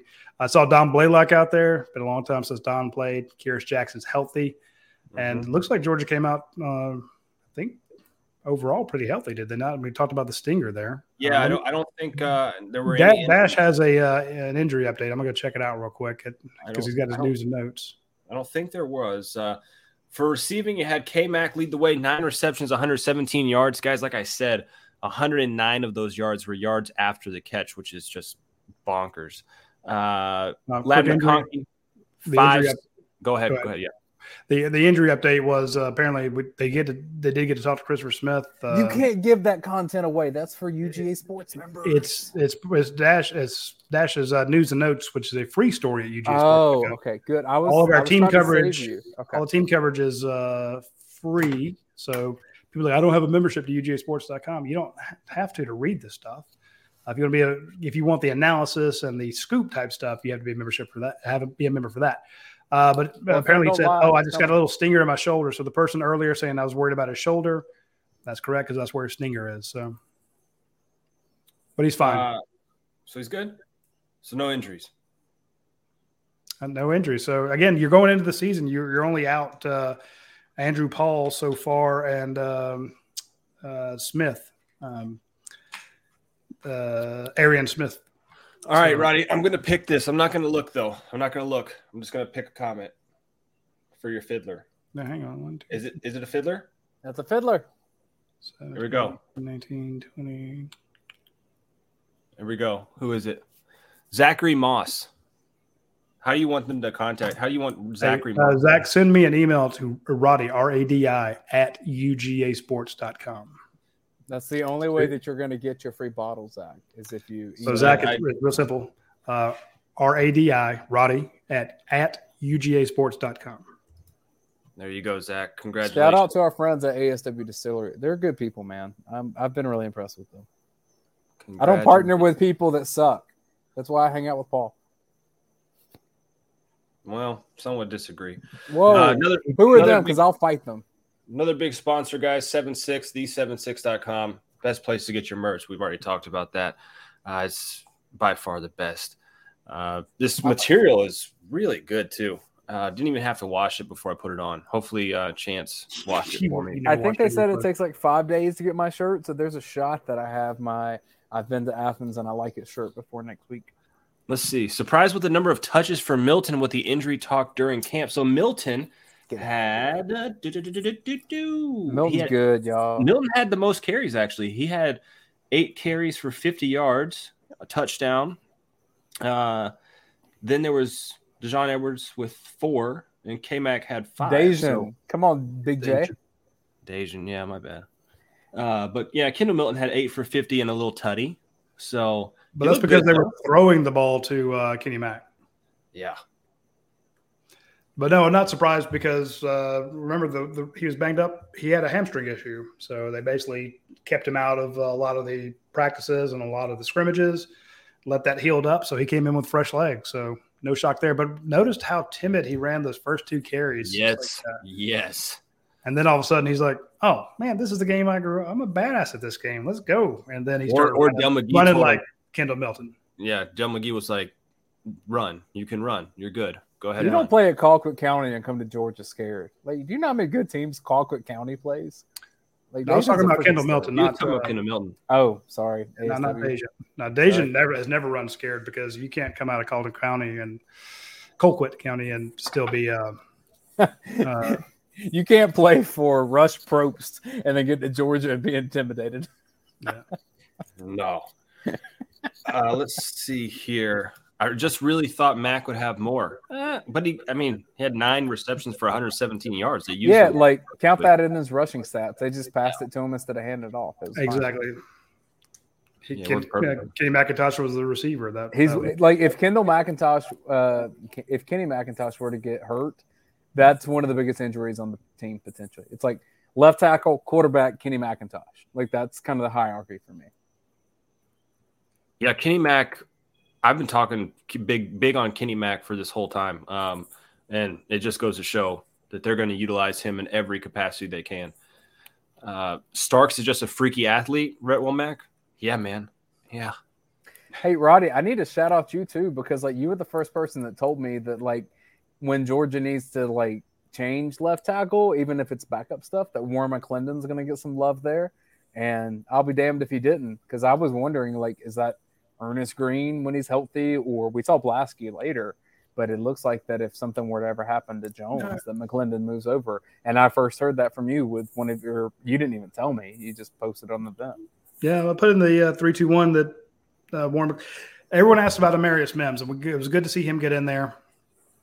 I've uh, been waiting for that. That's a guy who al- he almost transferred. What, where did he go down to FSU? Florida Yeah. State, yeah.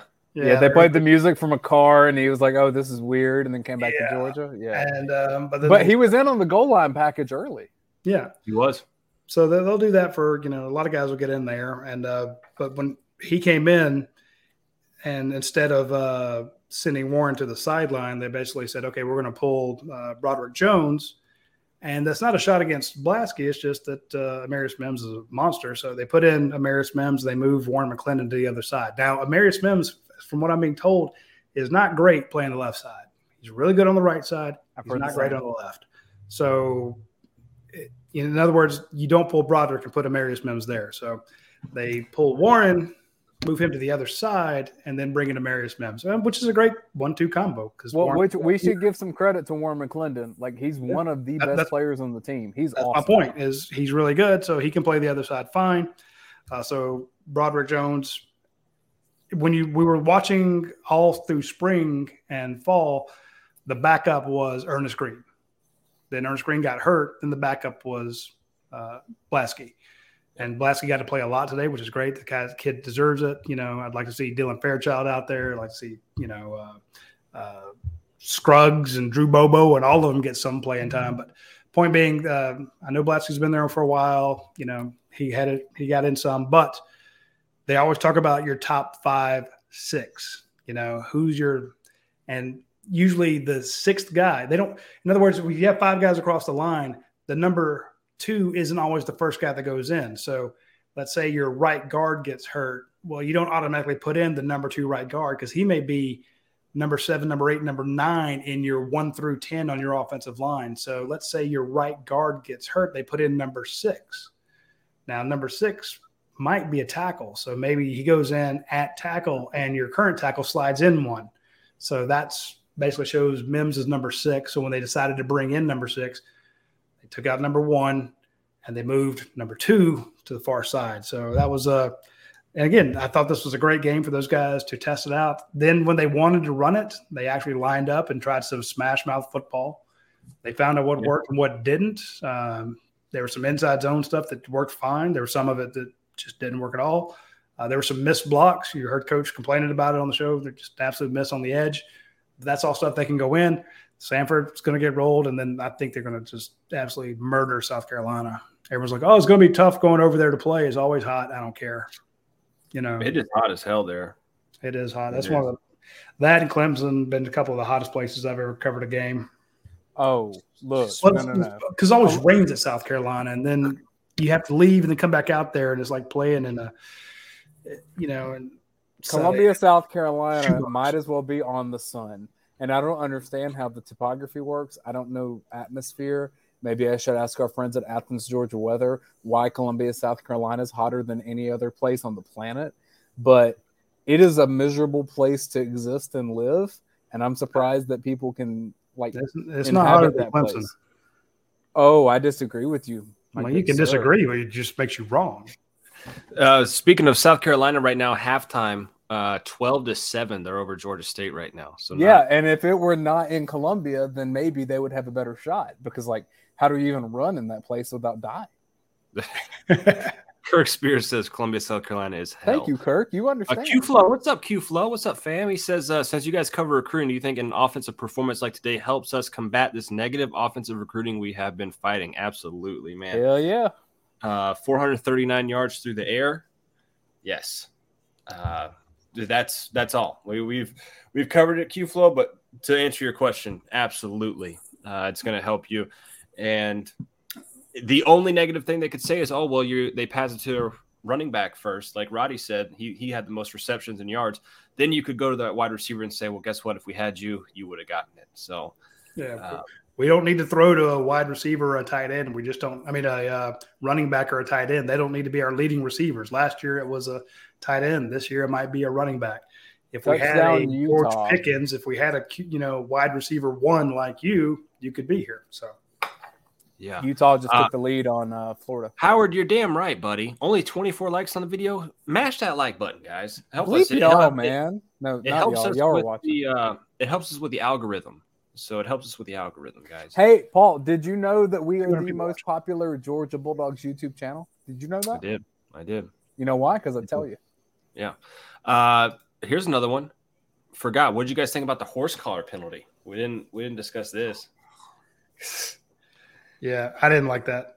He grabbed him on the front of his shoulder. It was like right. His his hand was right here. It wasn't on the horse collar. It was. And I get it. If you snatch somebody down, and I've tackled Doug can go back when we played in uh, ninth grade. Uh, you get tackled sometimes by your the back of your jerseys. It sucks, you know, or you snatch a guy that way. It's not fun. Uh, but to me, it looked like it was. I didn't think his hand was there. So if you grab a guy across the chest and you fall back with him, and he falls backwards, it looks like a horse collar. I don't. But the whole point is your head going forward and your body get jerked backwards. That kind of whiplash motion. Yeah. That to me, it didn't. It didn't look like it. And, I, and if Georgia player does something wrong, I'll call it out and say, you know, call a spade a spade and say, look, this was bad tackle. But again, we only saw it real quickly. I'm like, it looked like he just grabbed him across the chest and fell backwards with him. So I don't know. I need to see it again, but I just didn't think it was uh, through the roof. Alex. Enough for Mitchum- 15 yards anyway. Alex Mitchum does Bo Nix. Yeah, it was way out of bounds. That is an issue. Yeah, it was. Yeah. Uh, says, does Bo Nix go into the Ring of Honor next to Reggie Ball? I don't think it's quite that status, but it, it- It's you know, close. He's 0 for 4, one He Yeah. gets touchdown, four he- he- interceptions. he gets a round of applause at a halftime, but I don't know if it's Ring of Honor. Yeah, Reggie, it's- Reggie Ball was throwing to Georgia players. Yeah, but remember, Reggie's supposed to be the guy, and Bo Nix was, you know, Georgia wanted Bo Nix for a while there. So one touchdown, four INTs, 58% completion ratio. Yeah, I'd put him in there with Reggie. Yeah, he's he's yeah, I would say so. That's a good call, Alex. Uh he Alex, he or she agrees with us. Uh just to let you guys know, Utah tried to go for two. They didn't get it. So it's now Didn't. 1914. It's a terrible play call. Yeah, they're Which- they're just they're not Florida, playing. Florida kind of finds its way around weird two point conversion deals because you remember last year, Florida should have beaten Alabama, but they Yes. had a terrible two point conversion that Dan Mullen called that, you know, maybe he doesn't get fired if that ends up working out. So we'll see. Yeah, now it's 19 14 is the score. And uh, Gives uh, Florida fans a, a glimmer of hope. I think the Gators are going to pull this game out. I, I I didn't really understand the hype of Utah's going to go up there and whoop Florida. Like Florida still has some dudes, and it didn't take us a second to see that like SEC and Pac-12, we're we're dealing with two different leagues here, and you know, I guess now that I'm tipsy, I should go ahead and and we need college football relegation, and I'll stop at that. I don't need to explain it. All We right, need it. and, and now we're kicking you off. Thank you, ASW. Hey, Dayne, we appreciate it, man. Oh, are you legitimately kicking me? I'm, off? le- I'm legitimately kicking you off because we're going to wrap up here in a bit. Yeah, we're about to wrap right. up. Bye, guys. See you, Dayne. You ready to wrap this thing up, man? Well, I got to say hello to some of these folks here. Oh, well, go ahead. Dog Nation Douglas. Douglas, Georgia, in here with y'all tonight. I appreciate that to Sean Tomlin. That's fantastic. So, and uh, uh Rhett Womack says he hit the like button an hour ago. Again, Yeah, folks, we, we, we appreciate that. And uh, I ask people to do this all the time. We bring our sponsors on. We talk about them a good bit because it's how we uh, make payroll sometimes. But uh, the best thing you can do is share this with your friends. And if you go to any of our advertisers, tell them that we sent you. That's all we ask. So and we appreciate it a lot. Uh, let's listen to a couple. Dayne's drunk from Circus Maximus. uh, again, see, and he was right about this though. Mike Brown. I hope Notre Dame kicks Ohio State's butt. Everybody's starting to root for Notre Dame because it's Really? Ohio State has don't know if- become a, a, a heel in the wrestling world, man. I don't. Yeah, I don't know if I can get on. I don't know if I can get on board with that.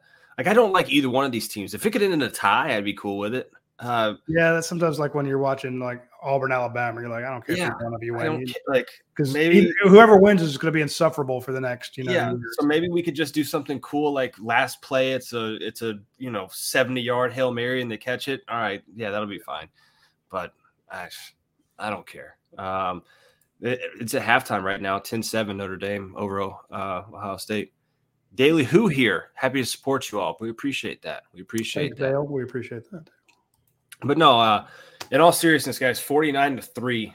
Just I don't think anybody expected this. No, there's nothing to complain about. I mean, you, Yeah. even your punter, he's should be nervous as crap when he goes up there. He booms Mhm. one, you know. And did you see all the defensive guys come up and start pounding him on the back?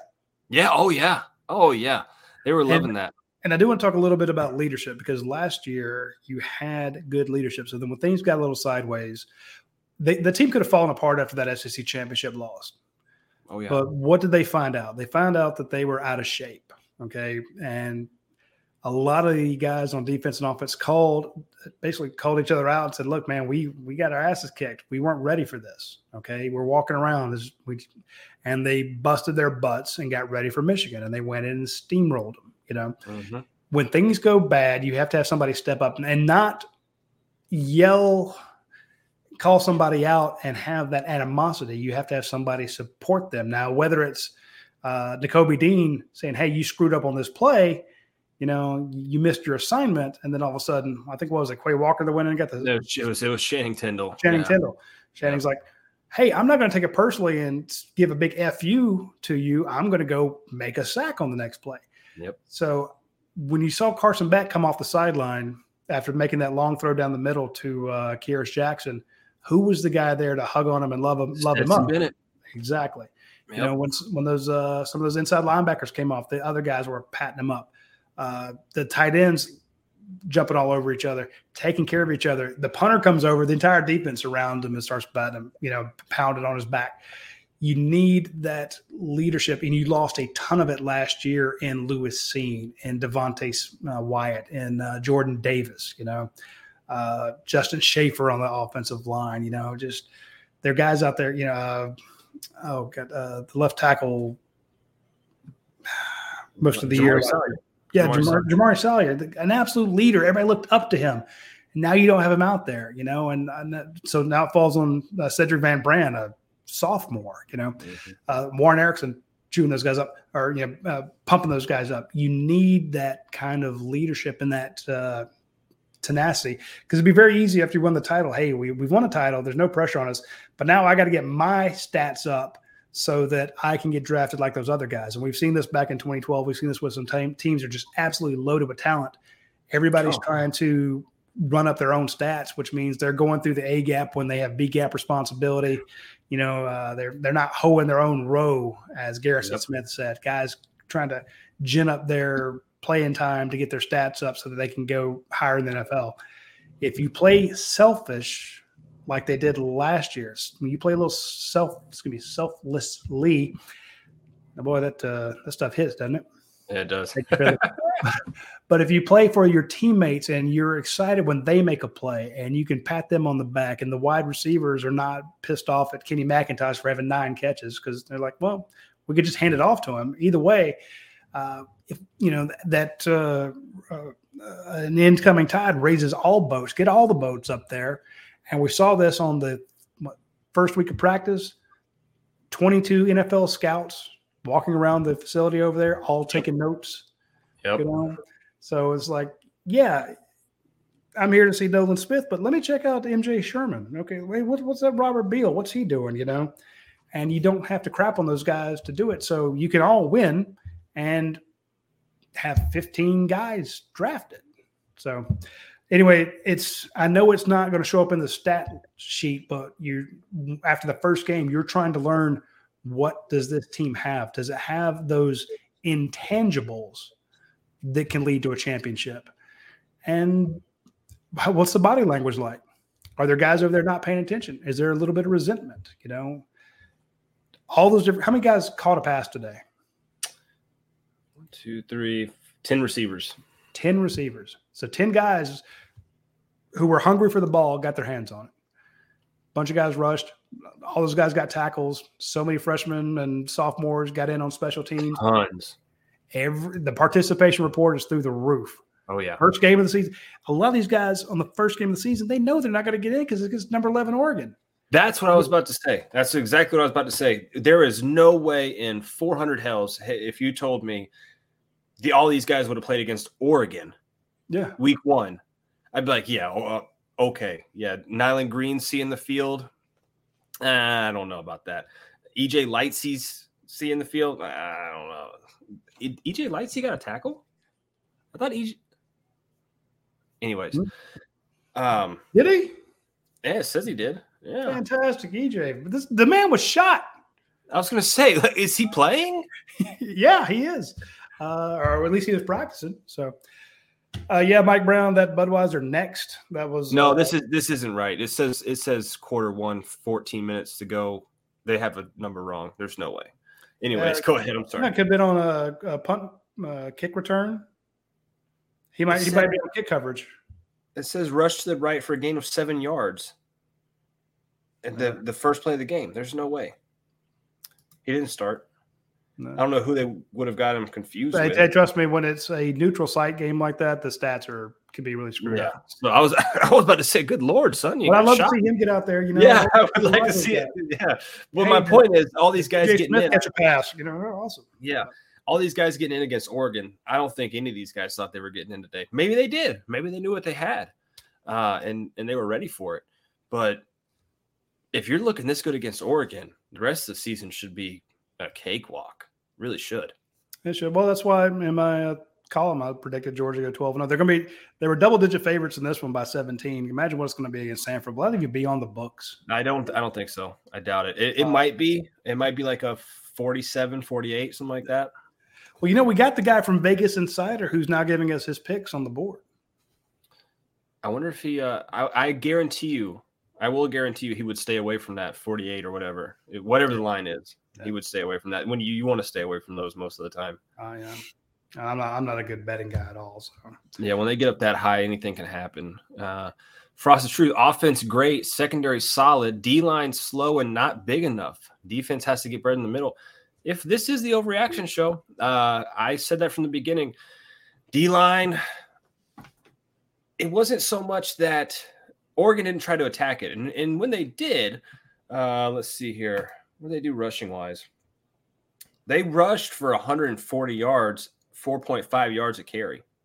yeah. Uh, a lot of that was in the garbage time. But point being, uh, they did that. But again, that's their bread and butter. They're a big offensive front.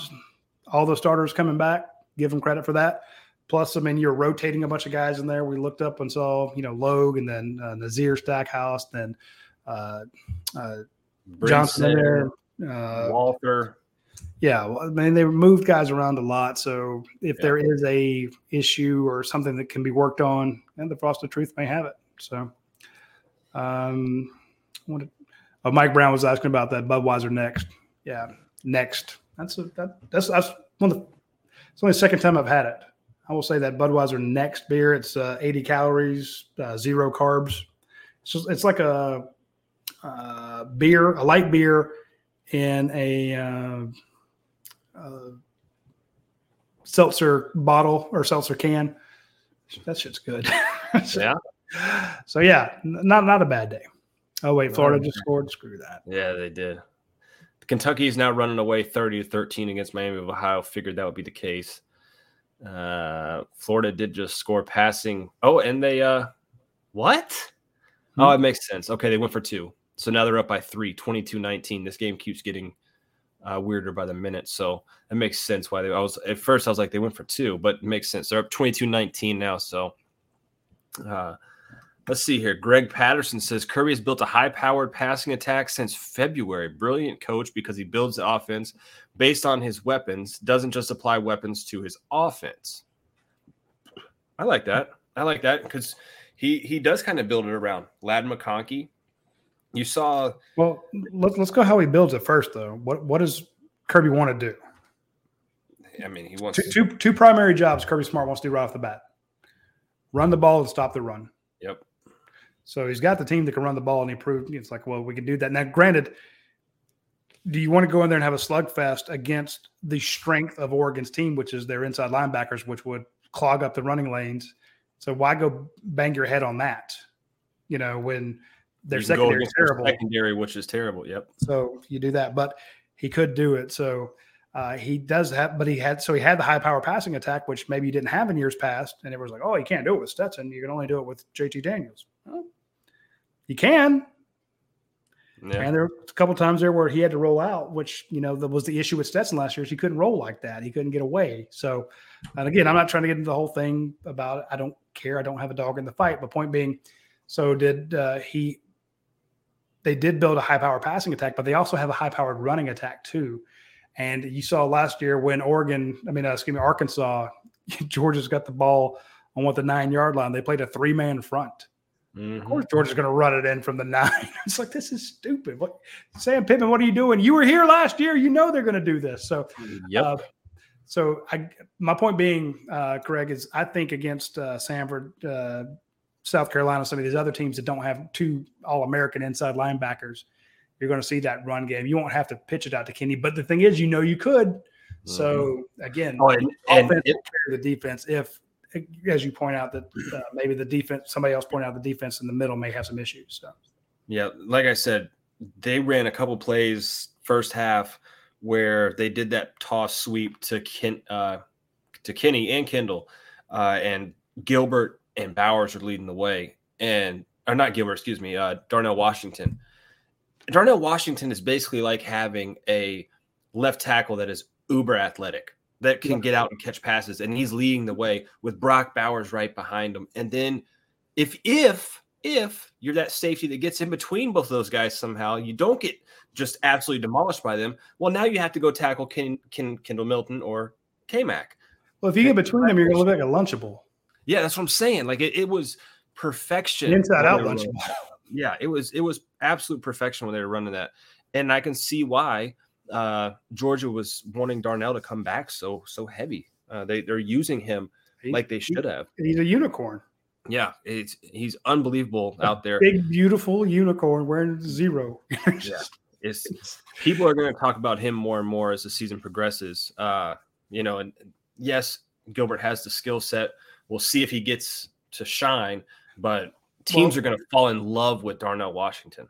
Yeah, but here's the thing uh, I point out to folks who are still concerned about Arik Gilbert. Is Arik Gilbert better than Brock Bowers? No, No, I mean, could they're, be. I mean, they're, they're, they're, they're really close. yeah, But he, you can't put him in to replace Darnell Washington. you cannot. So if you're in 12 personnel, you got two tight ends out there. You got to have Darnell, who, as you say, Darnell, if he's if he if you line him up at left tackle, you'd be fine with that. Yeah, you re- I think you really could. He looks Yeah. like one. Yeah. He, he looks like an NBA center, you know. So you're like, okay, he lines up at left tackle, no worries, let him do it. Uh, but then he also goes out and catches passes, and runs all over the place. So that kind of you like we with the running backs, you have that kind of hammer and tong. You have a Zamir White, who is your between the tackles runner, Kendall Milton, you know, between the tackles, Nick Chubb between the tackles. Then you have the guy catching passes, Sony Michel, uh, Kenny McIntosh, uh, James Cook. You know, you got to have the lightning to the thunder. Well, sometimes if you're running two tight ends out there, you got the inline blocker, you know, the Isaac Nauta guy out there. And then you have, uh, what was it, Eli Wolf, maybe catching passes, you know. You have that smaller guy out there who's more nimble, maybe a Y, uh, running around doing stuff like that. So uh, you want that the two different body types out there. So Arik doesn't come in and replace Darnell Washington. He's not going to be an inline blocker guy, um, but he could play Brock, Brock Bowers' spot. But Brock's pretty good, Yeah. so that's why I was like, man, I don't. He'll get some. He'll get some playing time, but after after you've pulled Brock, probably. Yeah. You know. And Here's yeah, a, you can uh, go three tight ends, but do you do you really want to pull Ladd McConkey? That dude almost had three touchdowns. He came up He like almost did. short, you know. Yeah. So Yeah. and he just continues to be one of those guys that shows up, puts his lunch pail down, and just goes to work, man. I mean, he, like you said, rushing touchdown today uh, for La- no for Stetson, and then uh, a touchdown for McConkey. He like he almost had two. Yep. just unbelievable. Uh, here's a quick update: Georgia State is up 14-12 against South Carolina. Um, South Carolina just had a 23 yard pass, but Georgia State is making this interesting, which is crazy. Uh, but who knows?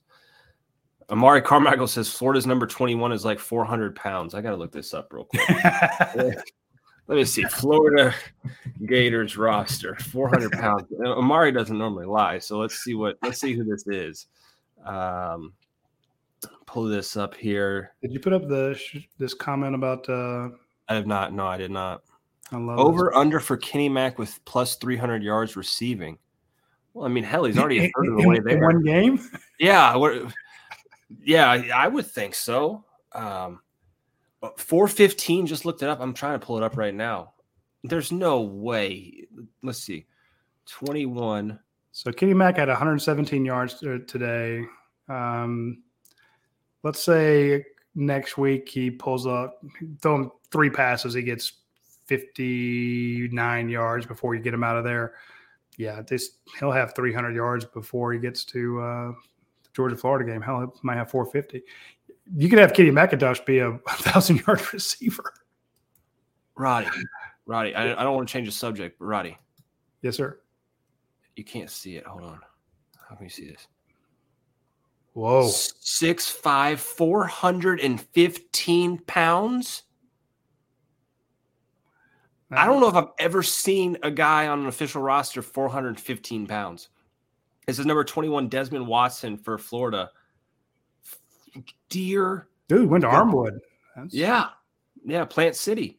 Yeah. 400. I mean, he doesn't look 415 pounds right there. 415 pounds, dude. Get out of I here. it. There's, there's no way. Wow. I need to see that guy in action. That's unbelievable.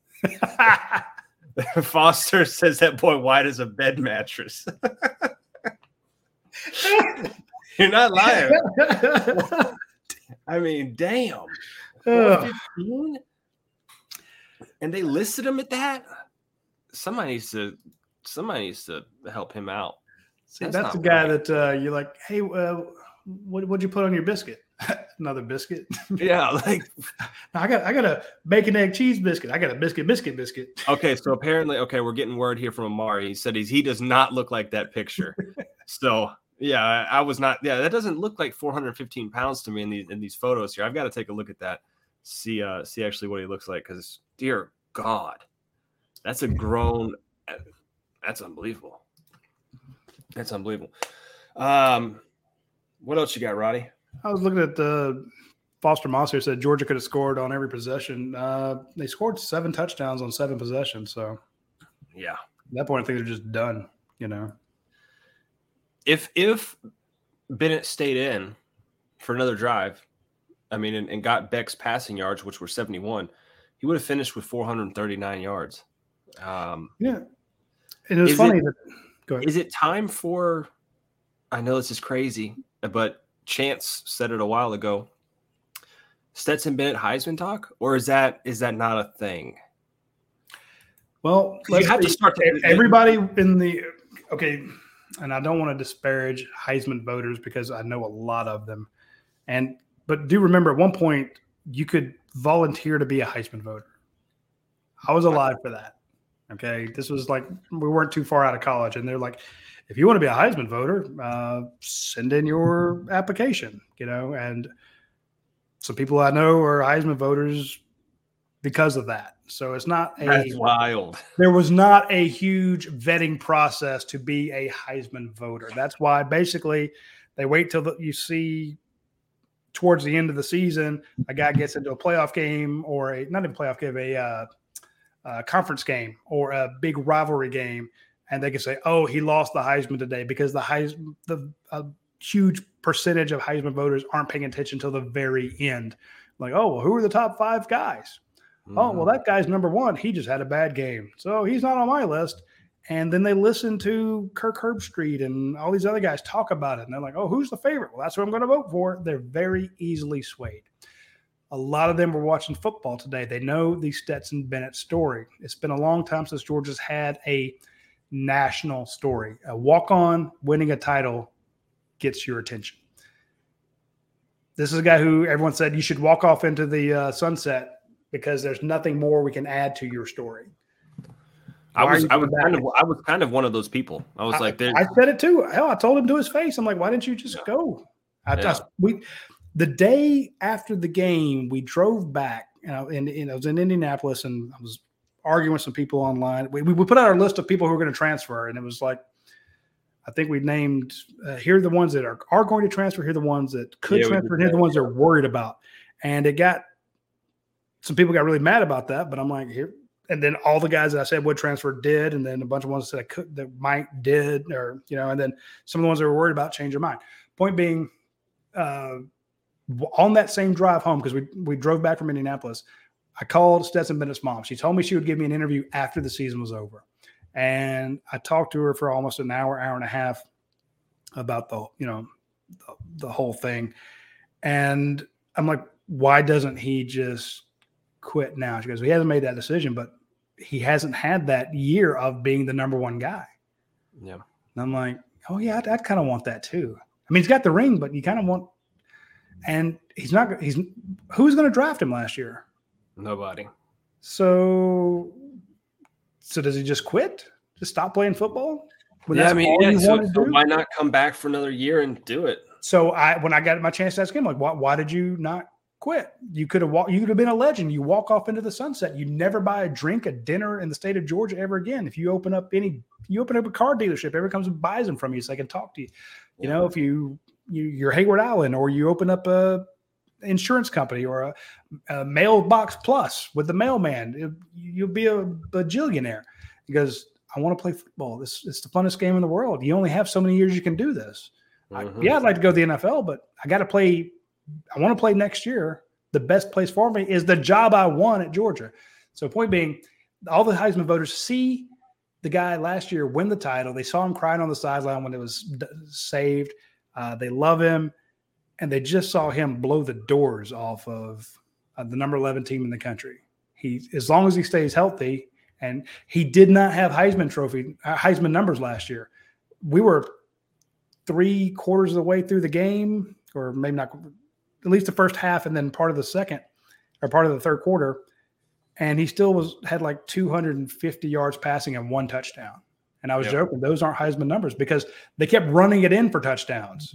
Yeah, they did. You know, so I was like, "Hey, the first three, thing, he ran one in." You know, but I'm like, the Heisman, these malleable Heisman voters who basically vote as they're told to by TV, by who has the last good performance and who puts up crazy numbers. Stetson never puts up crazy numbers. And a lot of people say, well, is he the best? Is he the best player in college football? No. So he wasn't, no one considered him the best player, and he didn't have the crazy numbers to get himself into the conversation. This year, though, no one will ever consider him the best player, even if he were, because there's just too much baggage of you know being a walk on. Yeah. But as you pointed out, how many yards did he have? 368 uh, in the air, two touchdowns. Then he had uh, doop, And one doop, rushing? doop, one rushing touchdown. So Where is it? responsible for three touchdowns, 300 yards. That's that's Heisman type numbers there. Especially when you do it on the big stage. You do that against Samford, nobody gives a damn. You do it against you know one of the top games of the weekend, people pay attention. Everybody's saying Utes touchdown. Utah scored. I, I can't show the game because of copyright stuff, but uh, I did Are want to you see. fans now, or were you not ever? I want. I wanted to see the man, the myth, the legend, Desmond Watson, and Radi. He is a. He is. Uh, where was the comment here? Uh, Hmm. Let me see if I can find it. Uh, where is it? Man, I can't find it now. But it said uh, he's the size of a Ford Fiesta. um, there he is. It says Joker weighs as much as a Ford Fiesta, and I'm not kidding you, right? This dude looks unbelievably big on TV. So more power to him though. Get your get your get your get your game on D Watt. Uh, but yeah, that's that's crazy. Yeah, it's definitely Utes fans this week for sure. I love it. Vanderbilt 35-17 right now. Auburn 35-7 over Mercer. There's a bunch of games getting delayed down there, so I'm wondering if there's a uh, storm that came through. Texas A&M was delayed. Auburn's delayed. Mi- mi- shit, Mississippi State and Memphis are still in the first quarter. Uh, Mississippi State seven over Memphis zero is delayed. Um, I'm guessing there's some huge storm that's coming through there. Uh, Arkansas, Sam Pittman, congratulations, beat uh, Cincinnati 31 24. Hell yeah, Sam. Uh, I will always be a Sam Pittman fan. Just talk about a good human being. Foster, bro, you, you're on a different level tonight, bro. Foster, a boy from Florida made like a jelly bean. Foster, you, you got to stop. And then also, Foster said, I was floating like a loose leaf sheet of paper today in the wind, but did Marvin Jones Jr. play? I did not see him. I did not see him. Saw Michael Williams get in very early. And I saw I saw uh, our boy Fat Chris Christian Miller. He was in there, and uh, I didn't Bo see Nix. Alexander get in. I didn't see him either. Bo Nix ran right past Christian Miller, and I was like, "You're gonna have to get a little faster because Jordan Christian Davis." needs to lose a little junk in that trunk. Yeah, yeah, yes. Uh, but overall, I mean, hell of a game. Next week you got Samford. Are there what are, what are the other games next week in terms of like? eh, Let's see. Oh, Auburn. Uh, excuse me, Alabama, Texas next week. Uh, Tennessee, Pitt, Kentucky, Florida. Be a, I'm guessing that's probably be the the three thirty game. Yeah. I'm not saying I would like to see Utah beat Florida and then uh, Kentucky beat Florida, but I wouldn't be against it. Okay, I am saying that I think that'd be great. wow, Florida starts 0 2. Yeah. Yeah. No, it's, and I, it, you got to understand. I, I, have been doing this since 1993. I've been to every stadium in the SEC except Texas A&M. I've been to stadiums all over the nation, and people always say, you know, what's the best fan base? You know, stuff like that. My only thing is, Florida fans are just different than everybody else, and I don't don't dislike them or anything. They're just they're just different. And my thing about like I love, I love South Carolina fans. I remember when they were 0 and 11 and they sold out every game. Okay, they, they traveled hard even though their team was terrible. You know, and they I think it was in the Lou Holtz era, maybe it was before the Lou Holtz, whenever it was, but they were like one and ten the year before, then 0 and 11, and they still showed up in droves. Auburn fans are very similar to Georgia fans in the way they are with their tenacity. Alabama fans are a little bit uh, arrogant, so be it. Kentucky fans are very courteous, you know, unless it's basketball and their basketball fans are horrible. But Florida fans are always act like football was invented in 1990 and Yeah. it didn't exist before that. So now all of a sudden it's like, oh, we got rid of this that bastard, but our new our new guy's going to kill it. We got Billy Napier, and he's he's just. I've never seen a fan base talk more crap with so little result. Now, granted, they won two titles and they they won a lot of football games and they had reason to talk shit. But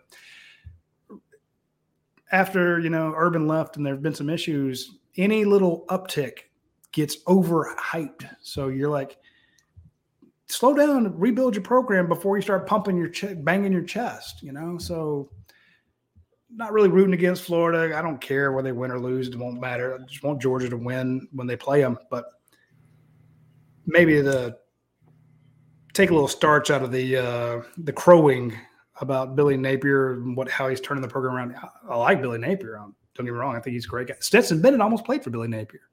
Yeah. Georgia snatched him back at the last second. We, we, we broke the story on how he was going to play for Billy Napier, but then Georgia called and Stetson's mom's like, "Don't go back there."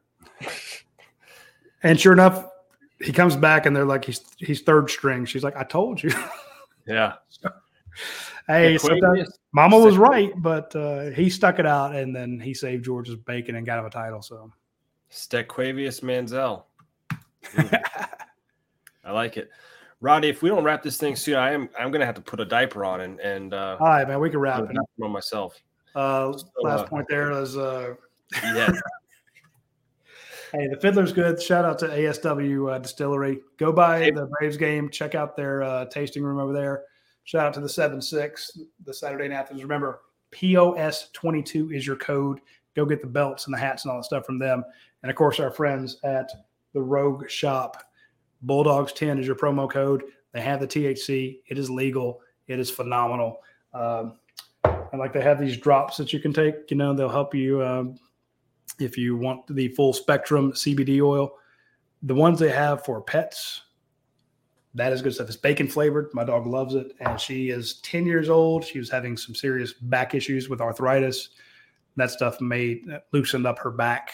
They, they cut down inflammation. That's the whole point. The cabin, uh, cannabinoids, uh, they are anti-inflammatories. So that's the Yes. whole point of it. So if you're having the pains and or you can't sleep, hit up our friends at the Rogue Shop. They will take great care of you. And I trust me, uh, a lot of our readers at UGASports, they've been with us a long time.